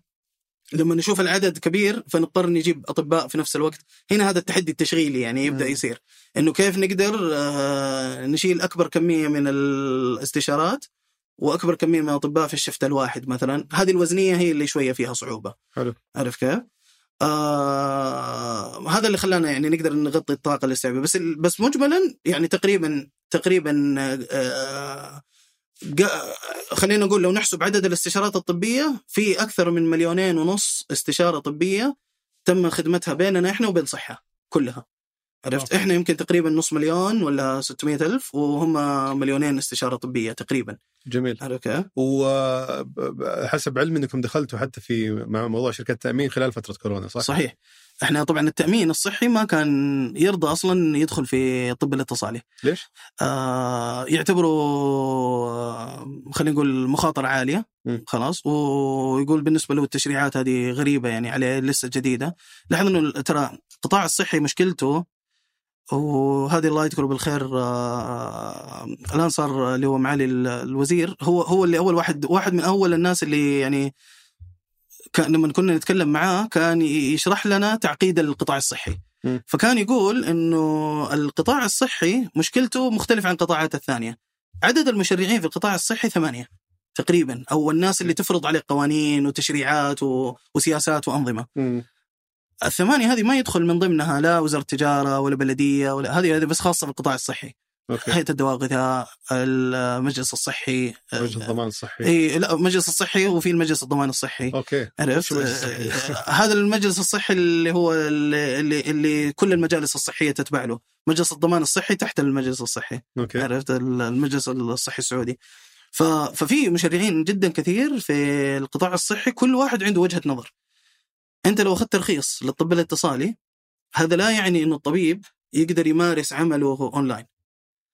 أنا أقدر أمارس كمنشأة أقدر أمارس الطب الاتصالي لكن واحدة من المشاكل اللي كانت موجودة إنه الطبيب ما يقدر يمارس عمله أونلاين. ليش؟ أنت قلت طيب التشريع يسمح يسمح بعد. يسمح لي أنا كمنشأة أوكي. ما يسمح للطبيب. بس أنت قد ذكرت لي قبل شوي إن الطبيب يقدر يشتغل وظيفة إي فاللي صار إنه كان في تشريع جديد طلع برضو سياسي سياسات يسموها سياسات الطب الاتصالي طلعت من المجلس الصحي السعودي تنظم هذه العملية، تنظم عمل الطبيب وإيش اللي ممكن يسويه لأنه لازم إيش؟ ماذا يحق للطبيب أن يعمل أونلاين وما وإيش اللي ما يحق له يسويه أونلاين؟ آه يقدر يوصف أدوية ولا ما يقدر يوصف أدوية؟ آه يقدر يوصف دواء باسم تجاري ولا ما يقدر؟ يعني في أشياء كده دقيقة كلها آه لازم تنحط في السياسات. حلو. هذه السياسات كانت توها طالعة في أول 2020 2020 فبالنسبة لمجلس الضمان الصحي يقول إحنا مو جاهزين ما في بيئة تشريعية جاهزة إنه نعتمد التأمين. جات الكورونا لا الدنيا تغيرت. لما كلمنا المجلس قالوا لا إحنا بنفعلها و... ونعطيكم رخص مؤقتة عشان تفعلوا مجلس الضمان الصحي اللي ما يعرفون مجلس الضمان الصحي وش- عبارة عن كيان يشرع آه، شو اسمه القوانين والسياسات اللي تعمل فيها شركات التأمين الصحية. حلو. عرفت كيف؟ آه بوليصة التأمين الصحية، إيش تغطيك، إيش ما تغطيك، في تغطية إلزامية وفي تغطية غير إلزامية. م. عشان نقدم خدمة صحية يعني موحدة في يعني المملكة. حد أدنى للخدمة حد أدنى. للخدمة الصحية، فهذا هذا عمل مجلس الضمان الصحي. حلو ولاحظت طريقة التأمين. أنا حاولت أستخدم تامين وما لقيته عندكم. يعني ما تدعمون الشركة حقت التأمين. إيش تأمينك؟ التعاونيه إي لا لا ما ندعمها. إي ف ليش آه، ليش زعلان؟ لا لا مو زعلان. آه، ودخلت يعني أشوف مثلا بوبا بوبا معكم صح؟ إي بوبا معنا. آه، الشروط غريبة. الشروط يعني آه، توقعت أنت خلاص تأمين بس إي. طلع لا لازم يحق لك فقط الظاهر تستخدمه مرة في الشهر أو شيء زي كذا. يعني في حدود يعني مخترعة لل صحيح. اي هو-. لأنه لأنه المسألة جديدة جدا على مجلس الضمان الصحي. فمجلس الضمان فرض على شركات التأمين آه إنهم يدعموا الطب الاتصالي. لما فرض عليهم هذا الكلام قال لهم آه نسمح لكم قالوا له طيب آه راح يساء استخدامها والناس خلاص يعني متعودة تتكلم أونلاين فراح يتعبونا في الفواتير وكذا. قال خلاص اذا نخليها مرة كل شهر. ومن مرة كل شهر إلى مرة كل ثلاثة أشهر. عرفت؟ ف... يعني حطوا حد حطوا حدود لل... إيه حطوا حدود وحطوا وكمان لنا فيها مشاكل لأنه أنا كيف أضمن إنه الشخص اللي راعي البطاقة هو نفسه اللي قاعد يكلمني أونلاين؟ صح. فإحنا مثلا حطينا إنه من الشروط إنه لازم يصير فيها مكالمة طبعا في إلزامية من مكالمة فيديو. ان الطبيب يشوفك يتأكد إنك أنت صاحب البطاقة وكل الكلام هذه مكالمه الفيديو الإلزامية فقط إذا استخدمت التأمين الصحي. هو طبعا هي إلزامية عشان خاطر التأمين وبرضه هي إلزامية في خلينا نقول آه، في سيناريوهات أخرى. يعني مثلا الطبيب يبغى يوصف لك دواء. إذا الطبيب مو متأكد أنت مين أو خايف أو حس آه، أو يبغى يتأكد من بعض الأشياء لازم يشوفك. يعني لازم يطالع فيه في فيديو. إذا الطبيب ما قدر إذا ما عندك تشخيص سابق مسبق عرفت؟ برضو لازم يشوفك. هو أنا طبيب يوم هي لها طبعا سياسات يعني لها خلينا نقول قوانين كده إحنا كتبناها عشان نضمن إنه الطبيب لما يعطيك التشخيص يكون تشخيص هذا آمن صحيح. هو أنا يوم طلبت من الطبيب يوصف لي دواء أرسل لي رابط أرفع فيه وثائق. أيوه. أثبت إنه بالضبط أيوه يعني بالضبط صحيح. مو شخص ثاني. بس إذا في حال فرضا أعطيت وثائق شخص ثاني أي. صورة آه، ما, ما أنتم مسائلين عن ال... إلا مسائلين بالضبط. يعني حدود المساءلة حقت كيورا وين بالضبط؟ أو قبل ما ندخل بالموضوع هذا خلينا بس نخلص من موضوع التأمين. آه وش سبب مثلا التعاونية؟ ما هي معكم اليوم؟ آه ولا شيء. مو كل شركات التأمين آه يعني اعتمدت شو اسمه شري... توافق على شركات الطب الاتصالي إلى الآن. آه لأنه التشريع ما يلزم الجميع إلى الآن. بس قريبا خلاص حنقدر نشتغل مع جميع شركات التأمين يعني. قطاع الصحه أصلا كله قاعد يتغير. من ضمن الاشياء اللي قاعدة تتغير في شبكة جديدة للتأمين اسمها نفيس. هذه تخليك تشتغل مع كل شركات التأمين. إحنا اليوم أنت عشان تعرف تشتغل مع شركة تأمين أنت تروح تسوي integration بينك أوه. تكامل بين ربط بينك وبين شركة التأمين. فتخيل لو عندك أنت مثلا هم كم؟ 28 شركة تأمين أو 23 من 28 إلى 23 إذا تبغى تشتغل مع كل واحد فيهم تقريبا تبغى تربط مع كل واحد فيهم يعني ف... نفيس هذه تبع من؟ نفيس هذه تبع مجلس الضمان الصحي عبارة عن نظام يربط جميع آه، شركات التأمين والمستشفيات والجهات الصحية اللي زينا للتأمين الصحي تحديدا للتأمين الصحي إيه. إيه. ما لها علاقة بالتأمين أنواع لا لا ما لها علاقة بالتأمين السيارات والأشياء الثانية والربط التقني هذا يوفر لك وشه بالضبط يوفر لي إنه أنا لما أشبك الشبكة هذه أقدر مثلا أوقع مع التعاونية وما اضطر أنا أتكا... أربط مع التعاونية لحالها لوحدها أوكي.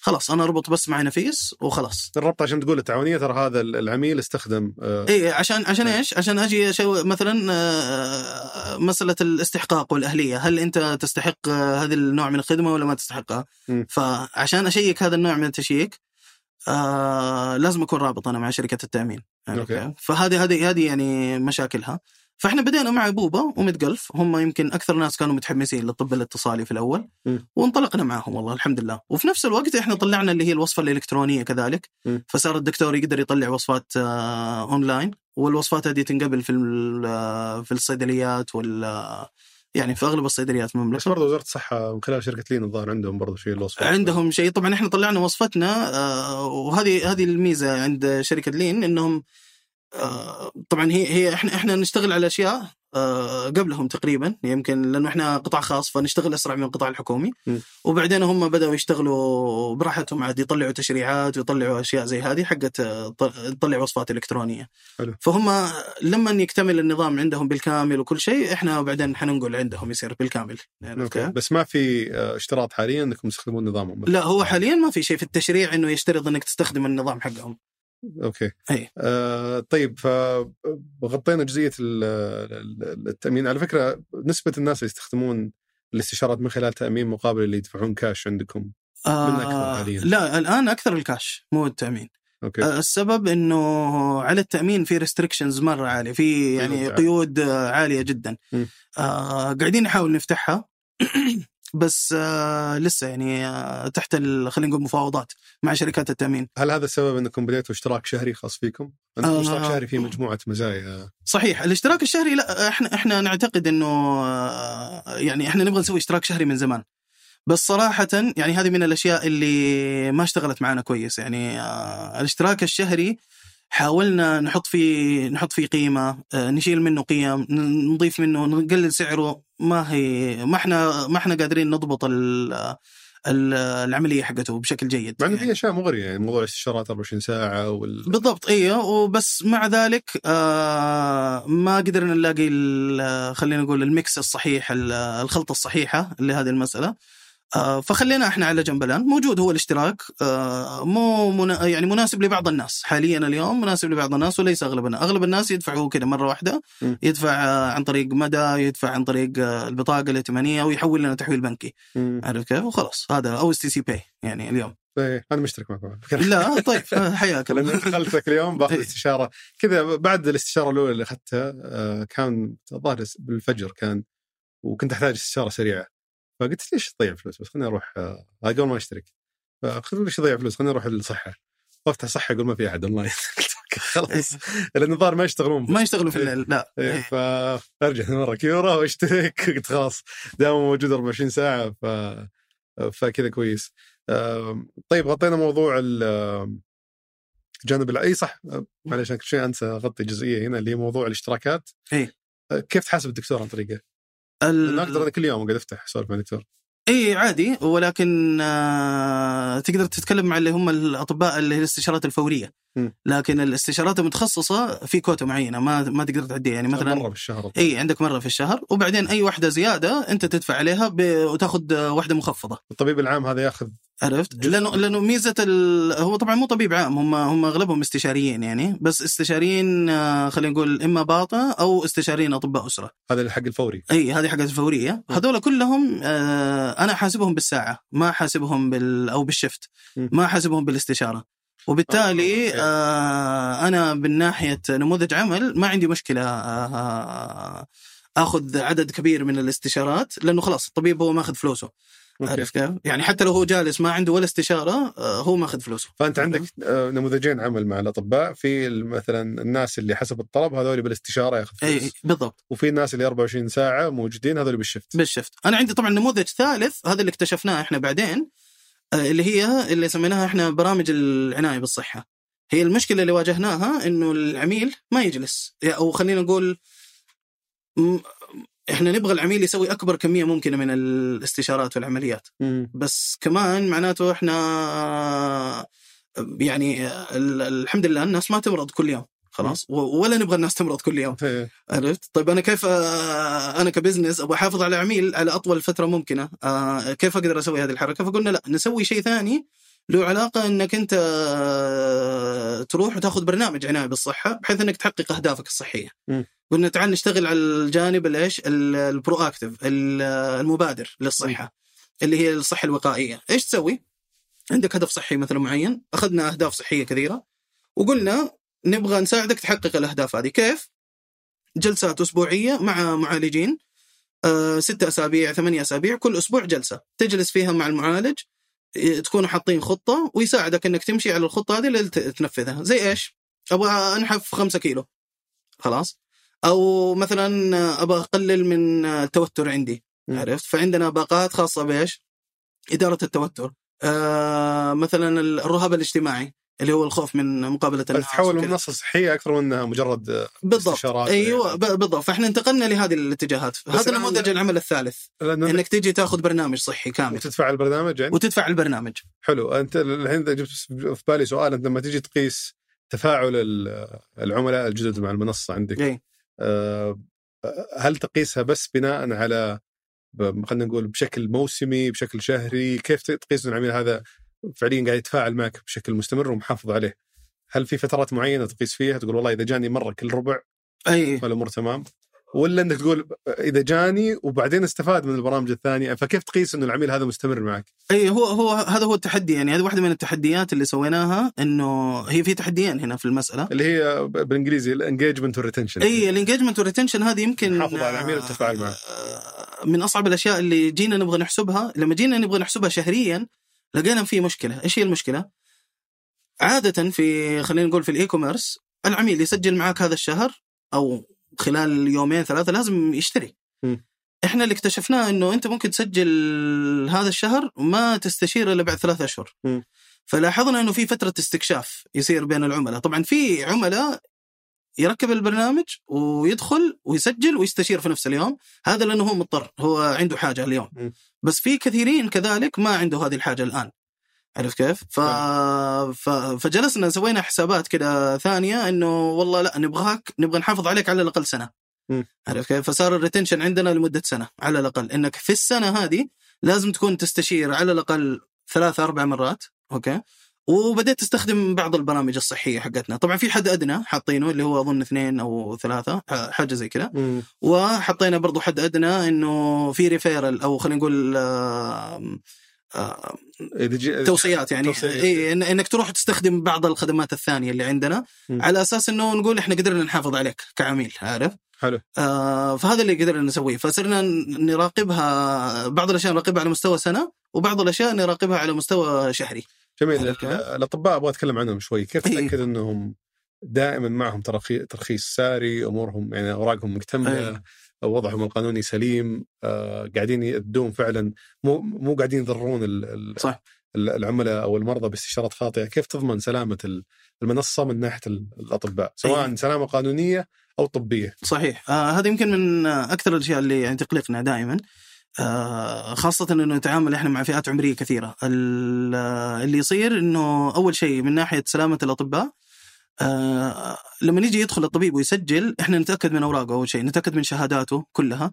يعني هو أصلا طبعا اللي يكفينا الحد الأدنى هو رخصته في هيئة التخصصات الصحية. حلو. نشيك على رخصته في هيئة التخصصات الصحية نلاقيها سارية وندخل إحنا إيش؟ اللي هي معلومات آه، متى تنتهي الرخصة وكل الأشياء هذه. هذا الحد الأدنى. لكن إحنا نروح حاجات أبعد. والسيستم اتصور يراقب إذا قرب أحد رخصته تنتهي بالضبط أيوه نذكره ونقول له حدث رخصتك وكل الكلام ده. وإحنا أصلا ما نقبل أي أحد ما عنده ترخيص يعني من هيئة التخصصات.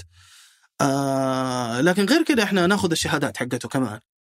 ناخذ الشهادات حقته عشان نبغى نفهم نوع التخصصات لأنه آه، عشان تكون عارف هيئة التخصصات هي ترخص للتخصص الكبير لكن أنت عشان تيجي للتخصصات الدقيقة وكده الأطباء ياخذوا وقت اللي ياخذوا يحصلوا على تخصصاتهم الدقيقة هذه. حلو. فإحنا يهمنا نعرف أنت إيش الشهادات اللي أخذتها وكل الكلام هذا. فعندنا ندخل معك ندخل مع الطبيب في التدريب هذا. ندرب ناخذ بعد ما نشوف الشهادات هذه ندرب الطبيب. تعال. هذه الطريقة اللي تتكلم فيها مع العملاء، مم. هذه الطريقة اللي تستقبل فيها، هذه الطريقة اللي تعتذر فيها، نجهز له حتى إحنا كاتبين مسجات جاهزة نعطيها للأطباء. كده هذه الأشياء اللي تطلبها من العميل. مم. آه، لأنه لأنه في جزء ترى في في جزء تثقيفي وتوعوي يعني موجود على الطبيب، إنه لازم يعلم الطبيب يعلم المريض حدود الطب الاتصالي، لأنه في النهاية إحنا ما نقدر نسوي كل شيء.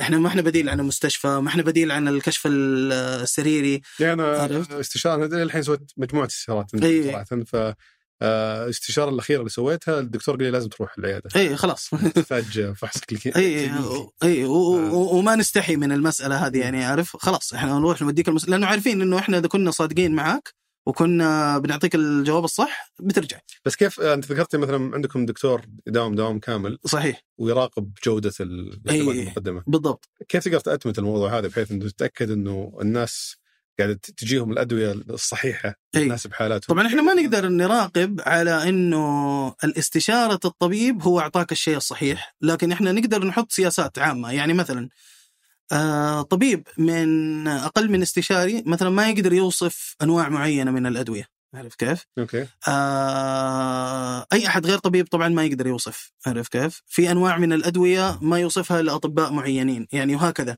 ففي فأنت حتى حاصرهم في الأدوية بالضبط إحنا طبعا هذه هذه مو اختراع من عندنا يعني هي هذه أشياء موجودة زي ما تقول فيها أوراق علمية ولها مستندات علمية يعني إيش اللي ممكن يسويه الطبيب وهذا برضه جزء استفدنا منه لما اشتغلنا مع وزارة الصحة.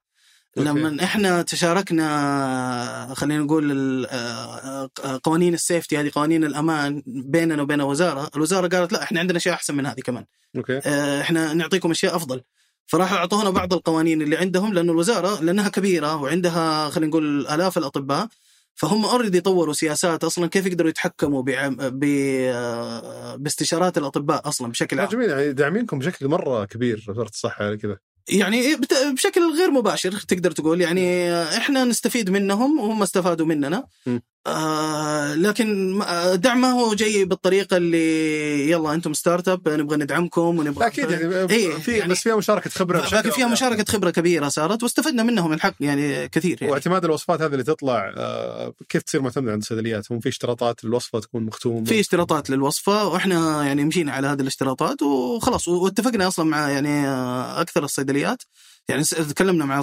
على الأقل مع الصيدليات الكبيرة في آه، في المملكة آه، نقدر نقول اسمها يعني. لا خلاص فال- عندنا النهدي وعندنا ال- الدواء وبالذات يعني صيدليات الدواء آه، مشكورين يعني جاوبوا معنا مرة كثير وش فقلنا الشراكة اللي سويتوها معكم؟ يعني إحنا متفقين معهم إنه تجيكم وصفات من عندنا اعتمدوها إحنا ترى هذه هي سياساتنا وهذه أنظمتنا وهذه طريقتنا فتعتمدوها عرف كيف واليوم الوصفات الإلكترونية معتمدة بالنسبة لهم فخلاص يعني فبس ي- تطمنوا على أساس هو ما تجي له مساءلة بكرة إنه ليش آه، يوصف ليش يصرف دواء وهو مو مرخص له كيف؟ فبمعنى إنه لو أروح ال- ال- الصيدلية أصغر يمكن ما يوخ ما يوخ احتمال حسب عاد هو الصيدلي هو إيش آه، الله يسلكهم كثير صراحة آه، طبعا طبعا هو حيجي فترة الآن يعني المملكة قاعدة تتجه لحوكمة القطاع الصحي بشكل أكبر م. بس هم ماخذينها حبة حبة يعني التحول الصحي هذا حياخذ يمكن إلى 20 30 ويمكن 20 35 ترى. حياخذ وقت طويل يعني. أول واحد اسمه يقول 20 35 إيه. صوتها غريب. إيه هي صوتها غريب بس يعني يعني لأنه التحديات أكبر من 20 30 صراحة. م. يعني اللي شايفينه إحنا الآن آه 20 30 يلا حلو. ال- ودي أتكلم برضو عن اللاعبين الموجودين في القطاع ابتداء من مثلا شركة لين تابعه لوزارة الصحة. إي. كيف تتقاطعون مع بعض؟ هل تشوفونهم منافس؟ هل هم آه، يدعمونكم بتقنيات معينة؟ هل يعني وش ال... وش وكيف تشوفون مكانهم في القطاع هذا؟ يعني إحنا طبعا نتمنى إنهم ما ينافسوا. آه حاليا إي يعني طبعا أنا أخاف دائما من الشركات الحكومية لأني أنا أعرف هم كيف يشتغلوا. آه في النهاية في سباق عند الحكومة آه إنها تدخل فلوس عارف آه آه مع إنه لو تكلمهم كلهم يقول لك لا ما هو ما هو موجود. بس أرض الواقع يشهد إنه هذا الشيء موجود. وقد تكون الإدارات العليا ما تنتبه للشغلة هذه ولكن في النهاية هم يدخلوا وينافسوا القطاع الخاص لكن حاليا اللي صاير آه في شركة لين إنهم لا قاعدين يتجهوا لبناء منصات آه ويسمحوا للجميع إنه يتكامل مع المنصات هذه. فهم قاعدين مثلا يقول لك تعال تبغى تشيك على طبيب ولا شيء بدل ما تروح تربط مع هيئة التخصصات الصحية تعال اربط معنا. إحنا بنعطي لك آه، أهلية الطبيب ونعطيك معلومات أكثر كمان عن الطبيب آه، على أساس إنك تعرف آه، يعني صلاحية الطبيب وتعرف معلومات عنه أكثر. حلو. فهذا التوجه اللي هم متوجهين له وأتمنى إنهم يظلوا على هذا التوجه يعني كويس. الشيء صاير اليوم يعني. هذا هذا الشيء صاير اليوم. أنت قاعد تستفيد من أي معلومات من منصاتهم ولا؟ طبعا اليوم إحنا ما شبكنا معهم إلى الآن بس راح نشبك معهم. والله السبب إنه إحنا شوية سابقينهم في تطوير بعض الأنظمة وكذا. وهم وكل ما طلعوا نظام جديد هم لسه يكون ما هم جاهزين للتكامل. وإحنا طبعا بحكم اننا startup فعندنا كمية قليلة من الموارد اللي نقدر نحط عليها ال developers حقونا عارف المطورين. فهل أحطه على برنامج زي هذا؟ أيوه لا. فهي بس مسألة وقت يعني. ولا إحنا بنشبك معاهم. و already عندنا علاقات بيننا وبينهم جيدة يعني. إحنا على اطلاع إيش هم قاعدين يسووا من أنظمة من أشياء. بس حتى الآن الحمد لله ما عندهم أنظمة تنافس آه تنافسنا إحنا في القطاع الخاص. يعني شايفهم قاعدين يمكنوا أكثر مما ينافسوا. يعني اتصور ممكن لو يقدمون خدمات ربط زي نفيس مثلا على سبيل المثال. هذا اللي قاعدين يحاولوا يسووه. إيه. حتى لو إنها منصات مثلا ما هي ما هي تطبيقات ولا هي بس مجرد خدمات الربط هذه بالضبط. هل ممكن تدفع مقابلها مثلا؟ لو ولا هذه خدمات تتوقع أنها تجيك ببلاش سواء نفيس أو غيرها يعني يعني طبعا أنا ودي إنها تكون بلاش طبعا بس آه، إذا هم حيأخذوا عليها فلوس ما عندي مشكلة بس الفكرة إيش وهذا هو كلامي أصلا يمكن أغلب الوقت مو على. تحديدا نتكلم يا جماعة إي يعني وكل الجهات الحكومية هذه بس يعني أنا كلامنا معاهم بشكل رئيسي إيش هو؟ إنه إذا جيتوا أنتم تبغوا تسووا منصات وتبغوا تأخذوا عليها رسوم أول شيء شوف أنا نماذج عملي إيش هي عشان تمكنني إني أنا أقدر أمشي نموذج عملي معك. آه يعني إذا أنا آخذ بالاستشارة وأنت تأخذ مني بطريقة ثانية آه طيب أنت حتسبب لي مشاكل بكرة في صح. تدفقاتي المالية حتسبب لي مشاكل حتسبب عبء علي بدل ما تصير ممكن لي م. عرفت فتصير حاجة أنا أنفر منها بدل ما أجيك أنا عارف كيف؟ صح هذا أنا شفتها في قطاع ثاني إنه طريقة احتساب تك... تكاليف آه، ما بذكر حتى وش القطاع بس طريقة أي. آه، احتساب التكاليف للطلبات اللي قاعدة تصير آه، غير مت- متلائمة مع الشيء اللي المشرع يبغى يفرض رسوم عليه لأن الرسوم بتصير الطلب خسران. بالضبط. اي ما, ما يقدر إنه يشتغل بالطريقة. وهذه الحاجة الحلوة اللي مطمنتني أنا مع الجماعة في لين إنهم آه، ما قرروا يفرضوا رسوم إلى الآن يعني على أشياء كثير. يعني مثلا هذه حقت الوصفات الطبية. قال تعال استخدم مجانا الآن. يلا. أعتقد يبغوا يدرسوا السوق ويبغوا يشوفوا إيش أنسب طريقة تناسب القطاع الخاص وبعدين يفرضوا يفرضوا عليها رسوم. تمام. وهم عندهم القدرة المالية إنهم يقدروا يجلسوا بدون رسوم حاليا الآن طيب. يعني على الأقل. فهذه لين في شركات ثانية تبع وزارة الصحة مثلا آه، في قد تكون مصدر قلق لكم ولا؟ هو طبعا زي ما قلت لك المشرعين الباقيين يعني عندك أول شيء آه، مثلا هيئة التخصصات الصحية هذه آه، تنظم عمل الأطباء نفسهم سواء من خبراتهم من تراخيصهم من تأمينهم من كل الأشياء هذه. خلاص؟ وتصنيف الأطباء يعني هم شغلهم الرئيسي تصنيف الأطباء. في عندك اللي هو مركز التميز الرقمي و آه، خلينا نقول اللي هو تحت المجلس الصحي السعودي في اللي هو مركز آه، الطب الاتصالي. عندهم مركز للطب الاتصالي. هذا يحط سياسات للطب الاتصالي حول المملكة. م. عارف كيف وكيف الأطباء والمستشفيات والصيدليات كلهم تتكلم مع بعض بس. أنا قصدي من الثمان مشرعين اللي تكلمت إيه. عنهم هل عند أحد عنده ذراع رقمي قد يشكل مصدر تهديد لا هو تقريبا لين هي الذراع الرقمي ل- ل- لوزارة الصحة والمنظومة الصحية بس يعني. المجلس الضمان الصحي إيه. أي أحد ثاني ما حد عنده ما حد عنده لا ما حد عنده ذراع. رقمي لا لا, ما ماني شايف أي أحد عنده هذه ال- طول ماليين مكملين زي ما هم إن شاء الله الوضع إن شاء الله إنه الوضع سليم إن شاء الله يعني هو طبعا يعني في فيها مخاوف يعني في فيها أشياء تخوف بس حتى الآن الوضع سليم الحمد لله. آه، في مشرعين يعني آه، بدون ذكر أسماء بس في مشرعين مثلا كانوا أكثر تفاهما من غيرهم. إي. إنهم تقاربوا مع القطاع الخاص ودرسوا ممكن حتى نذكر آه، البنك المركزي على سبيل المثال. صحيح. لهم عيوبهم وحسناتهم لكن كانوا يعني أكثر انفتاحا من بعض المشرعين الآخرين. انهم اتاحوا ال- ال sandbox أو البيئة التجريبية وقدروا في أشياء رخص كثيرة أو تراخيص كثيرة جديدة طلعت.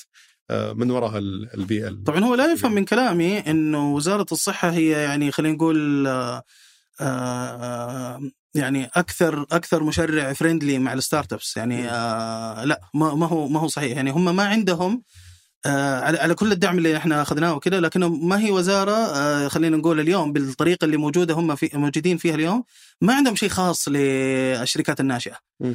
عرفت ما عندهم تعامل خاص مع الشركات الناشئة ما في أي شيء له علاقة بالشركات الناشئة. هو أنت بالنسبة له مستشفى ولا عيادة ولا مركز صحي خلاص. زي يعني أنت تجي مع ضمن الأنظمة اللي موجودة. يعني وش وش التحديات اللي واجهتوها مع الوزارة؟ مدحناها واجد. يعني يعني أعطيك مثال يعني مثلا آه، خليني أقول لك آه، اليوم عشان آه، طبعا إحنا القطاع حقنا أكبر من فقط الطب الاتصالي. إحنا لو نجي نتكلم على القطاع اللي هو اللي أكبر اللي هي نصح فيها الصحة الرقمية. فمثلا أخواننا أولاد عمنا اللي هم جماعة آه، الرعاية المنزلية مثلا. خلاص هذه جزء من الصحة الرقمية. اليوم يعانوا. آه، ليش؟ لأنه التش- التشريعات والأنظمة حقتهم تمنع آه إنه أنا أفتح مكان إلا لازم يكون عندي سيارة ويكون عندي ممرضين ويكون عندي أشياء زي كذا. فهذا غير مناسب لعمل المنصات. إذا أنا أجي أبغى ابنى منصة تجمع كمية كبيرة مثلا من آه، جماعة ال- آه، خلينا نقول آه، الرعاية المنزلية حول المملكة مثلا. في تشريعات زي هذه كثير صعب جدا تح- تحصل عليها في وزارة الصحة. إحنا اليوم وإحنا اللي موجودين مع الوزارة وكل شيء تطلع أشياء تسبح عكسك يعني. تسبح واحد جاء مرة من المرات طلعوا قرار قالوا ما تقدر تشتغل مع آه، الطبيب بشكل مباشر. لازم تاخذ ترخيص من آه، لازم تاخذ موافقة من المستشفى. أوكي. قلنا طيب كيف تسووها هذه؟ وكيف تحكموا العملية؟ وكيف وكيف وكيف وكيف؟ الحمد لله آه، رجعوا شالوها. عرفت؟ انحطت بطريقة غريبة وان- وانشالت بطريقه غريبة. حلو. بس يعني ما في شيء يأمن الخطر هذا. يعني ليش؟ لأنه وهذه المشكلة اللي عند وزارة الصحة إنه ما في جهة واحدة تساعد القطاع الخاص آه وتساعد الشركات الناشئة إنها توصل صوتها للوزارة بشكل جيد. عرفت وبالتالي زي كذا كل ما واحد طلع قرار ممكن يكون مناسب للجهات الكبيرة يعني مثلا اليوم آه كثير من أنظمة الضمان الصحي مناسبة ترى للجهات الكبيرة زي آه الحبيب وغيرهم ودلة وعارف أو الحمادي والناس الكبار مم.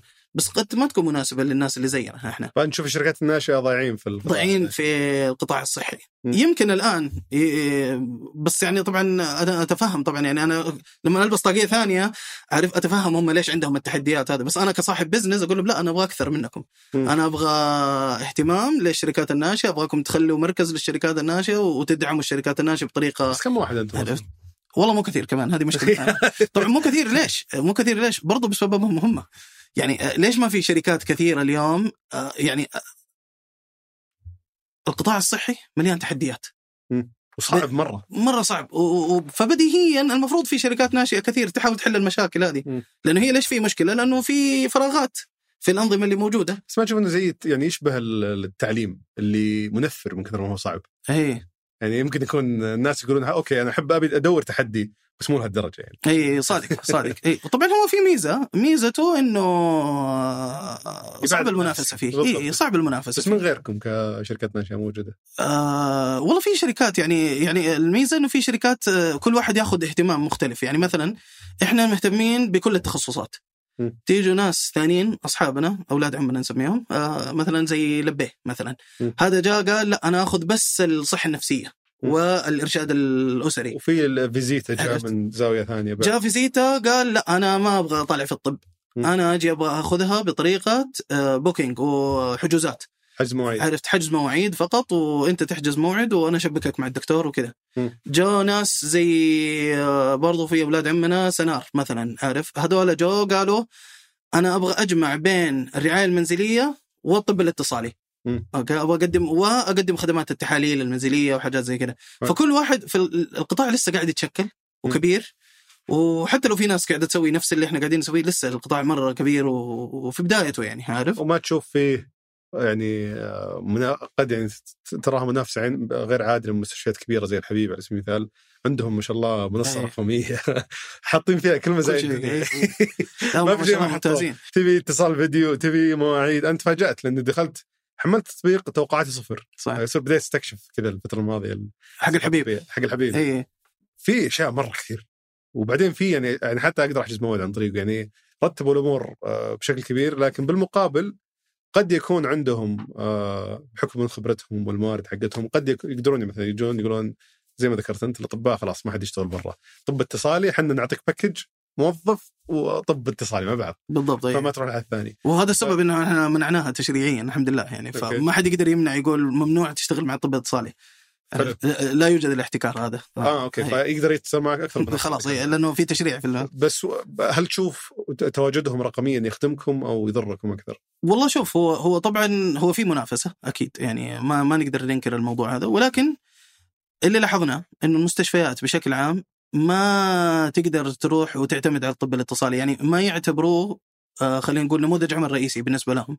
لأنه هم أصلا يعتمدوا على المنشآت حقتهم بشكل كبير يعني هو دافع ملايين الملايين عشان تيجي أنت تزوره في منشآته م. آه في العيادات حقته هو هذه بالنسبة له خدمة إضافية آه، جميلة إنه يحطها عشان كذا لو تدخل أنت ما أبغى أقول الحبيب ولا غيره تدخل عليهم كلهم اليوم لأنه أغلب المستشفيات عندها خدمات مشابهة تدخل عليهم ما تلاقي أطباء المهمين موجودين أونلاين عارف كيف؟ ليش؟ ما, ما حتحصلهم أونلاين بكل بساطة إنه مشغول. أو هم مو حاطينه لأنه آه قصدك يقدم استشارة يقدم استشارة أونلاين. نعم. عرفت كيف؟ أو أو مثلا تلاقيه آه، بكل بساطة ما عندهم عدد كافي يحطوه أونلاين. ليه؟ لأنه كلهم مشغولين في عياداتهم. آه. ما يقدروا يلاقي نموذج العمل الجيد اللي يقدر يشتغل فيه مع الطبيب. لأنه هو اوريدي عنده نموذج عمل آه، أساسي. هو ياخذ فلوس من العمليات ياخذ فلوس من من كل شيء تقريبا عنده. بالنسبة له سعر الاستشارة آه، هذه ما يشكل عنده شيء يعني ولا حاجة بالنسبة له. عارف؟ على العكس عندي أنا. عندي أنا أنا نموذج عملي كله هناك فأنا تركيزي كله هناك عارف كيف؟ حلو. ف وعدد الأطباء اللي عندي هو مهما سوى ما يقدر ياخذ نفس عدد الأطباء. يعني اليوم أنا عندي 4000 طبيب. ما في ولا مستشفى تقدر تجيب 4000 طبيب ولا يق... عندهم حاجة إنهم يجيبوا 4000 طبيب. عارف كيف؟ لكن أنا عندي القابلية إني أجيب 4000 طبيب و5000 طبيب حتى عادي. حلو. هذه مسألة، المساله الثانية المستشفى ما تهمها المريض اللي يسكن في مكان هو هم ما هم موجودين فيه. م. لو أنا فاتح في الرياض مستشفى في الرياض ومريض عندي في المدينة هو ما يهمه يوصل له. م. عرف؟ ولو هو مريض جديد ما يقدر يدخل على التطبيق حقهم وياخذ استشارة. حلو ليه؟ لأنه ما عنده ملف. أنا عندي أنا تدخل اونلاين وتفتح ملف عندك automatically وخلاص. وأنت فأقدر أخدمك أنت بكل المملكة. هو حتى لو اعطاه لك استشارة اونلاين هو ما تفرق معاه 30 ريال ولا ال 100 ريال اللي حياخذها منك. هو يبغى يجيبك العيادة ياخذ منك تحاليل ياخذ منك أدوية ياخذ منك كل الكلام هذا. صح أنا أشوف أنها يعني آه، قد يكون في دور للتكامل أو مجال للتكامل أكبر من إنه تصير منافسة لأنه انت تقدم خلينا نقول أنت في الصف الأول صحيح. للاستشارات اللي ما تحتاج. اني أروح هذه هي الفكرة. المستشفى. أنا بشوف كذا كذا كذا شافني الدكتور آه، سواء فيديو ولا بالوصف المشكلة خلاص ما يحتاج تروح خذ الأدوية ذي وقعد في بيتكم. آه بعدين ممكن لا راح ال- الدكتور يفحصك هناك عاد ندخل بالفحص التحاليل الأمور الاضافيه هذه. فما أدري ما أشوف انه يعني أشوفها تكامل أكثر من آه، تنافس. بس هل هل سووا أي شيء؟ بغض النظر عن أسماء معينة بس اجمالا هل شفت أي تحركات مستشفيات إنها توقفكم قبل ما تكبرون ولا تضيق عليكم ولا غير موضوع حصرية الدكاترة؟ لا يعني حتى الآن إحنا ما شفنا أي شيء يعني من هذا الاتجاه عند الأطباء آه، عند قصد المستشفيات حتى الآن ما شفنا شيء غريب يعني من عندهم. حلو. إي ما ما في شيء صراحة يدعو للقلق من ناحية المستشفى لأن زي ما قلت لك هم مش مشغولين جدا بنماذج عملهم هم حلو. عارف كيف؟ التسويق وين وينكم عنه؟ شلون شلون قاعدين تروجون للمنصه؟ ما قد سمعت عن كيورا نهائيا خارج نطاق ال- ما أدري يمكن علاقات ال- الأصدقاء يعني اللي سبق شافوا المنصة واستخدموها، هل أنتم مثلا تعتمدون على الأطباء؟ إنه الناس اللي يجون على الأطباء هم اللي صحيح يعني يعني إحنا هذه يمكن الوسيلة الرئيسية عندنا. إنه إحنا نعتمد على الطبيب بشكل رئيسي إنه هو يتكلم عن كيورا ويجيب المرضى اللي يعرفهم بشكل غير مباشر ولا تقول لو جبت مرضى عن طريق لا لا بشكل مباشر إحنا إحنا يمكن بالنسبة للطبيب إحنا نجي نقول له اسمع إحنا أعطيناك عياده افتراضية هذه عيادتك إحنا تقدر تعتبرنا يعني يعني أو أنا أبسطها للأطباء أقول له اعتبرني أنا سلة ولا زد تبعكم. عارف كيف؟ أنا فتحت عندي عيادة افتراضية حط هذه زي ما تقول تواصل معي في أحط هذه في انستغرام حطها في تويتر حطها في أي مكان. أي أحد يبغى منك استشارة يبغى يتكلم معك خليه يتكلم معك ما في تشريع يمنع الشيء ذا زي الأدوية مثلا؟ لا لا لا ما في تشريع يمنع الشيء ما ده لا تروج المنصة تجارية لا وهو هو هذا أصلا آه، يعني مطلوب من المشرع إنه إنه يقول لك آه، أرجوك لا تتكلموا على منصات التواصل الاجتماعي. خذ العميل على مكان آمن و... بيئة إحنا منظمة و... إي بيئة منظمة ومشرعة ومحكومة يعني. م. وف... وحتى في بعض الأطباء قال أنا ما أبغى ادفع يعني حتى بعض الأطباء جاء قال أنا أبغى أقدمها مجانا للناس. سمحنا له. قلنا له خلاص يعني زكاة علم. إي ما عندنا مشكلة. آه، طالما إنه بس عشان على الأقل ما في ما في طريقة ثانية اليوم. م. آه، يعني ما في أداة سهلة للطبيب إنه يقدر يتواصل فيها مع المريض. أوكي. آه، بطريقة آمنة. ياخذون أنتم من كل متى تحولون فلوس للدكاتره؟ إحنا طبعا عندنا خلينا نقول منصة مالية كنا مسوينا داشبورد كذا على أساس إنه يقدر الطبيب يشوف فيها كشف حساب كامل عن عملياته جوة كيورا. م. آه، لأنه نبغى نضمن جدية الطبيب. خلاص. فتقريبا كل شهر إحنا يعني في ليمت معين إذا وصلت الليمت المعين هذا نحول لك فلوسك كل نهايه كل شهر. أه، تقدر تقول كم تاخذون نسبه ولا؟ إي تقريبا من 30 إلى 40% من قيمة؟ الاستشارة؟ إي من قيمة هذا الاستشاره بت- مماثل لل- للنموذج اللي صاير في العيادات حاليا؟ آه لا اللي يصير ما بين المستشفى والطبيب. مختلف لهم نماذج مختلفة لأنه حسب يعني كل مكان مختلف. يعني بعضهم يجي يأجر العيادة للطبيب. يقول تعال أنت استأجر العيادة وخذ الدخل كله وإحنا ناخذ 30% كعيادة و70% لك مثلا عارف؟ أوكي. وقارنت انت بين ال... وش المجدي أكثر للطبيب ولا؟ أيوه حتى الآن طبعا هي بالنسبة للطبيب آه، أكثر من مجديه يعني لأنه بالنسبة له آه، أنا جالس في البيت مرتاح آه، مسافر وأقدر شو اسمه أجاوب على الناس وأعطيهم استشارات م. عارف كيف؟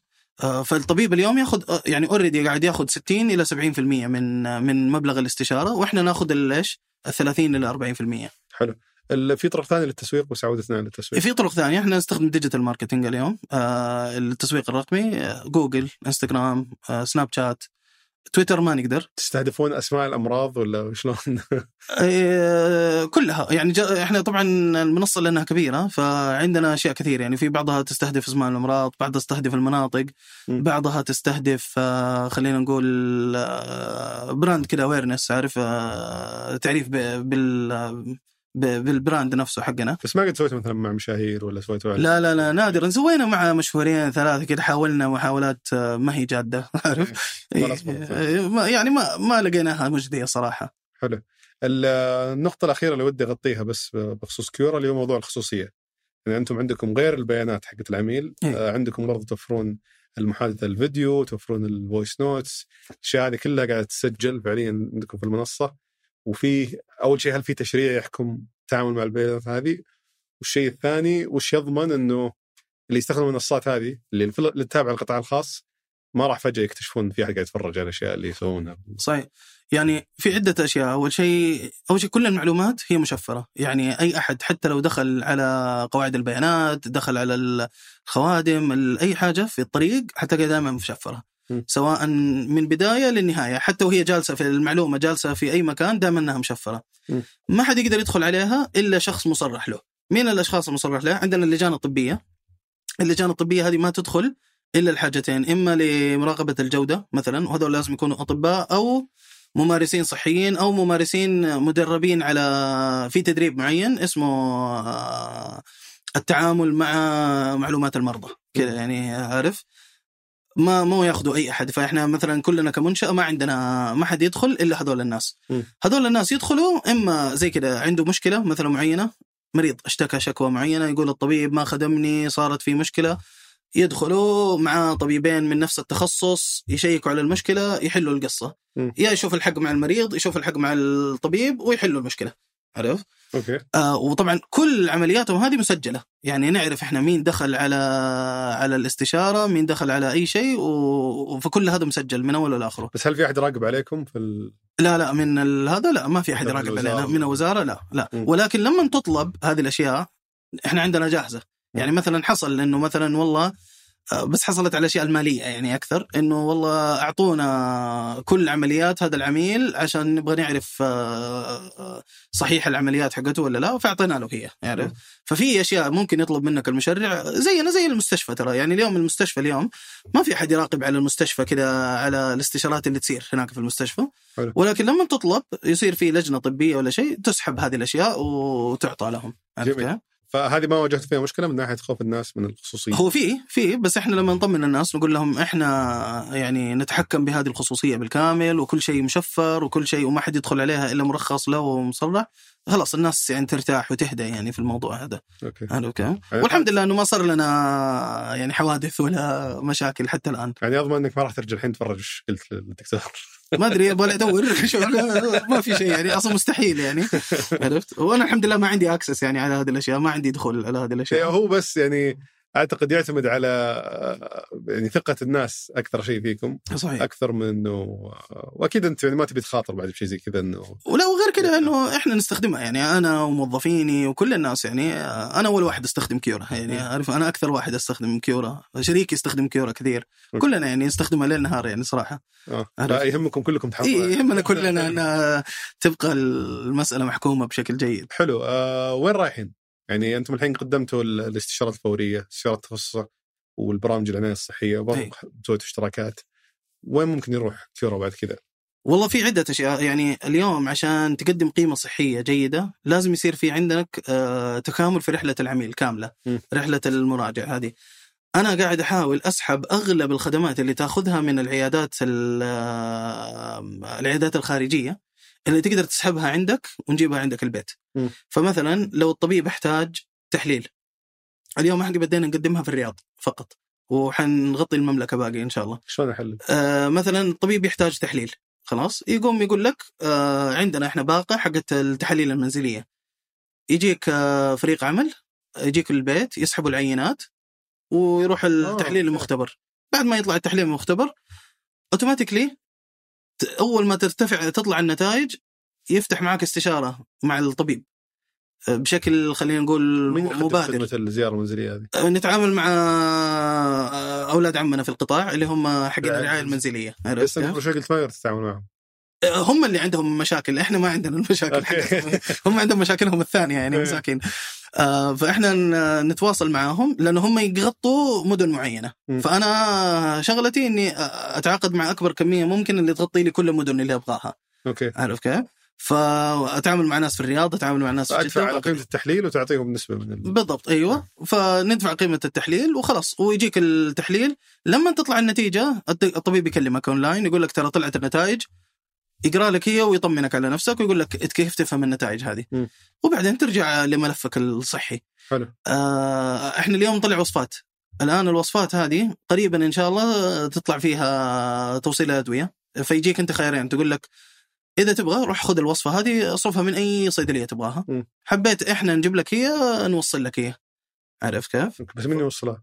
ال- عندنا الآن آه، خلينا نقول آه، اتفاقيات مع مجموعة من الصيدليات إنه تجيك يجيك الطلب وصل الطلب هذا بس للعميل. عندهم سيارات مجهزة لأنه في اي آه، إحنا تعاملنا مع الصيدليات اللي عندهم آه، شو اسمه عندهم خلينا نقول آه، أسطول من السيارات وعندهم آه، أشياء مجهزة الأدوية. وإي- إي، لأنه في. صيدليات سبق طلبت منها قبل يجيك واحد كذا في accident إي. في عز الحر جايب لك الأدوية معاه يعني تحس يعني تقريبا طبعا هو شوف أغلب الأدوية أصلا يعني يكفيك ترى مكيف السيارة إذا كان كويس يعني عارف أغلب الأدوية العادية يعني خلينا نقول لأنه اليوم أنت تروح تاخذها أصلا من الصيدلية وتاخذها معك البيت عارف مم. فهي نفسها يعني ما فرقت كثير هي بس أهم شيء ما يقعد يلفلف فيها يعني حوالين يعني كم يقعد يلف. يلف فيها في الرياضية.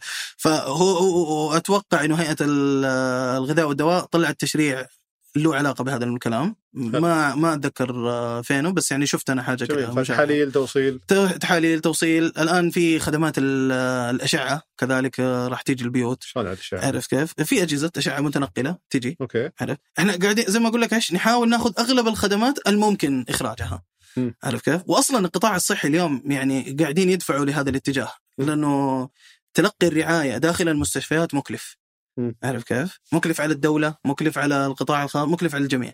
هم يبغوك تأخذها عندك البيت مكلف على. زحمة الشوارع اللي قاعدين. مكلف على كل شيء صراحة مكلف حتى على يكفي بس إنك أنت أنا هذه أكبر مشكلة عندي إنك تروح تعدي غيرك ولا تأخذ عدوى. كل الناس الآن تروح المستشفى تاخذ مرض ما كان عندها وترجع به يعني ممكن نسمع مستقبلا تسوون آه، عملية منزلية؟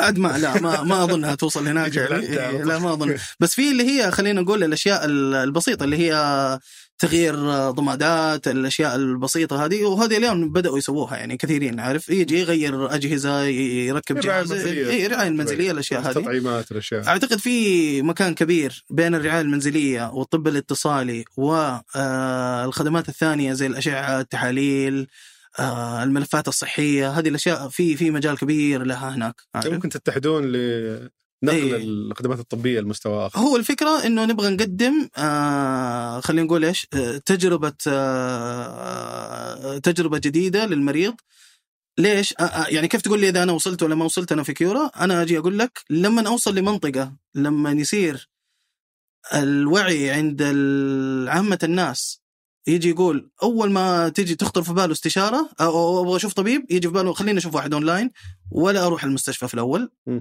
ثاني خطوة أروح فيها المستشفى ما عندي مشكلة حلو. إحنا كده معناته وصلنا للوعي اللي نبغاه خلاص عارف كيف؟ زي الوعي اللي صار مع أوبر وكريم والناس هذول لما أول شيء كان يخطر في بالك إذا تبغى تنتقل من مكان لمكان تاكسي ولا أي حاجة ثانية خلاص الآن أول شيء يجي في بالك كريم صح. أوبر وبياخذ وقت هذا ألو... هذا إحنا نحتاجه أول ما نوصل هناك حتشوف خلاص حتصير الشيء الأساسي في حياة الناس الصحية الأونلاين. جميل. ومبروك الجوله الاستثماريه الله يبارك؟ فيك. 15 مليون دولار. 15 مليون ريال 4 مليون دولار.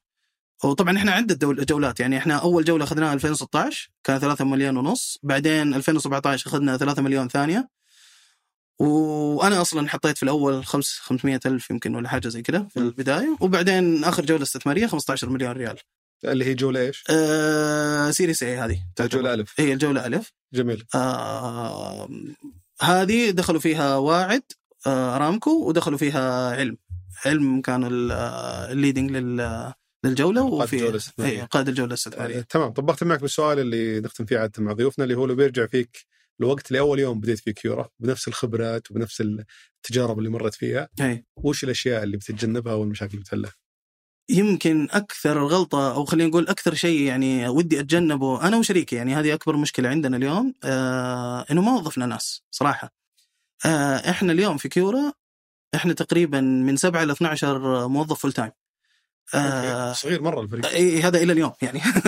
جدا جدا صغير كل شيء تقريبا قاعد يتم مع هذول الناس عندنا ال freelancers والناس المتعاونين معانا وكذا نوصل لل 22 بس هذول كلهم ناس إما تعمل بالساعات أو تعمل دوام جزئي يعني okay آه هذا عددنا اليوم كله بالكامل وليش ما كبر أكثر من كذا الفريق؟ أعتقد هذه واحدة من أخطائنا يعني إنه إحنا كنا نخاف من. إن نكبر بشكل سريع م. فقلنا دائما نحاول آه، يعني نختصر لأنه إحنا نعرف إنه رحلتنا آه، ما هي رحلة تشبه بقية ال- آه، خلينا نقول ال- ال playbook حقت ال startup تعرف ال playbook حقت ال startup ال- الوصفة لها مراحلها. 18 شهر تسوي كذا 18 لا آه، قطاع صحي مختلف تماما. مم. لأنه عارفين إنه رحلة طويلة فلازم نتحكم بتكاليفنا لازم ما ن- ما نتهور كثير في التسويق في خلينا نقول في التوظيف وكذا بشكل أخذناها بزيادة. يعني اليوم إحنا نفتقد صراحة إنه ما عندنا خلينا نقول آه، آه، مستوى لصناعة القرار غيري أنا وشريكي. مع الأسف يعني ما عندنا مدراء ما عندنا ناس تصنع تساعدنا في صناعة القرار وكذا. وهذه الآن إحنا قاعدين نواجهها لأنه ودنا نكبر بسرعة ونخلص ونجيب ناس وهذا. ولكن أنا قاعد اصير عائق أمام كل الناس. آه، أنا مبطئ كل حاجة. آه، لازم كل شيء أنا اراجعه لازم كل شيء يعدي عندي. آه، نفس الشيء شريكي. فلو يرجع بي الزمن يمكن آه، من الناس اللي نستثمر فيها في الأول إنه لازم نجيب آه، قيادات لازم نجيب صف ثاني. يساعدونا في صناعة القرار يساعدونا في التوظيف يساعدونا في بناء الفريق. حلو. آه، يعني إحنا دحين كل الفريق يرجعوا لي أنا ومحمد. بس عارف. هل في شيء ثاني غير التوظيف ولا هذه كانت يمكن؟ هذه أكبر مشكلة لأنه لأنه صراحة أعتقد إحنا كان ممكن يعني نعرف أكثر ونتوسع أكثر و... ونقطع أشواط أكثر إذا كان عندنا فريق يعني يساعدنا. عرفت؟ لأنه تيجي أوقات آه، مثلا ما نقدر ناخذ قرارات بسبب إنه محمد مشغول قاعد يطلع كود بس يعني قاعد قاعد يسوي test عنده 22 جهاز كذا آه، شو اسمه آه، موبايل عارف؟ قاعد يحاول يسوي فيها testing وكذا عارف حلو. فيمكن هذه أكبر مشكلة كانت عندنا يعني أنا أحسها هي اللي كانت تعيقنا يعني صراحة. تمام. الله يعطيك العافية فواز. الله يبارك فيك بالحديث معك. يسلمك وان شاء الله لنا لقاء بإذن الله. بإذن الله. بإذن الله. الله يعطيك العافية. هذا كان بالنسبة لحلقة اليوم. شكرا لمتابعتك الحلقة. إذا عجبتك أتمنى تدعمنا بالنشر والتقييم في منصات البودكاست. وإذا عندك ملاحظات يا ليت تشاركني إياها على حسابي في تويتر at دبيان أو إيميل البرنامج سوالف at ثمانية dot com شكرا لفريق سوالف business في الإنتاج فهد القصير في التصوير ياسر الغانم في التحرير مرامض بيبان وفي هندسة الصوت محمد الحسن. شكرا للراعي الرسمي مصرف الراجحي. كان هذا سوالف بزنس أحد منتجات شركة ثمانية للنشر والتوزيع.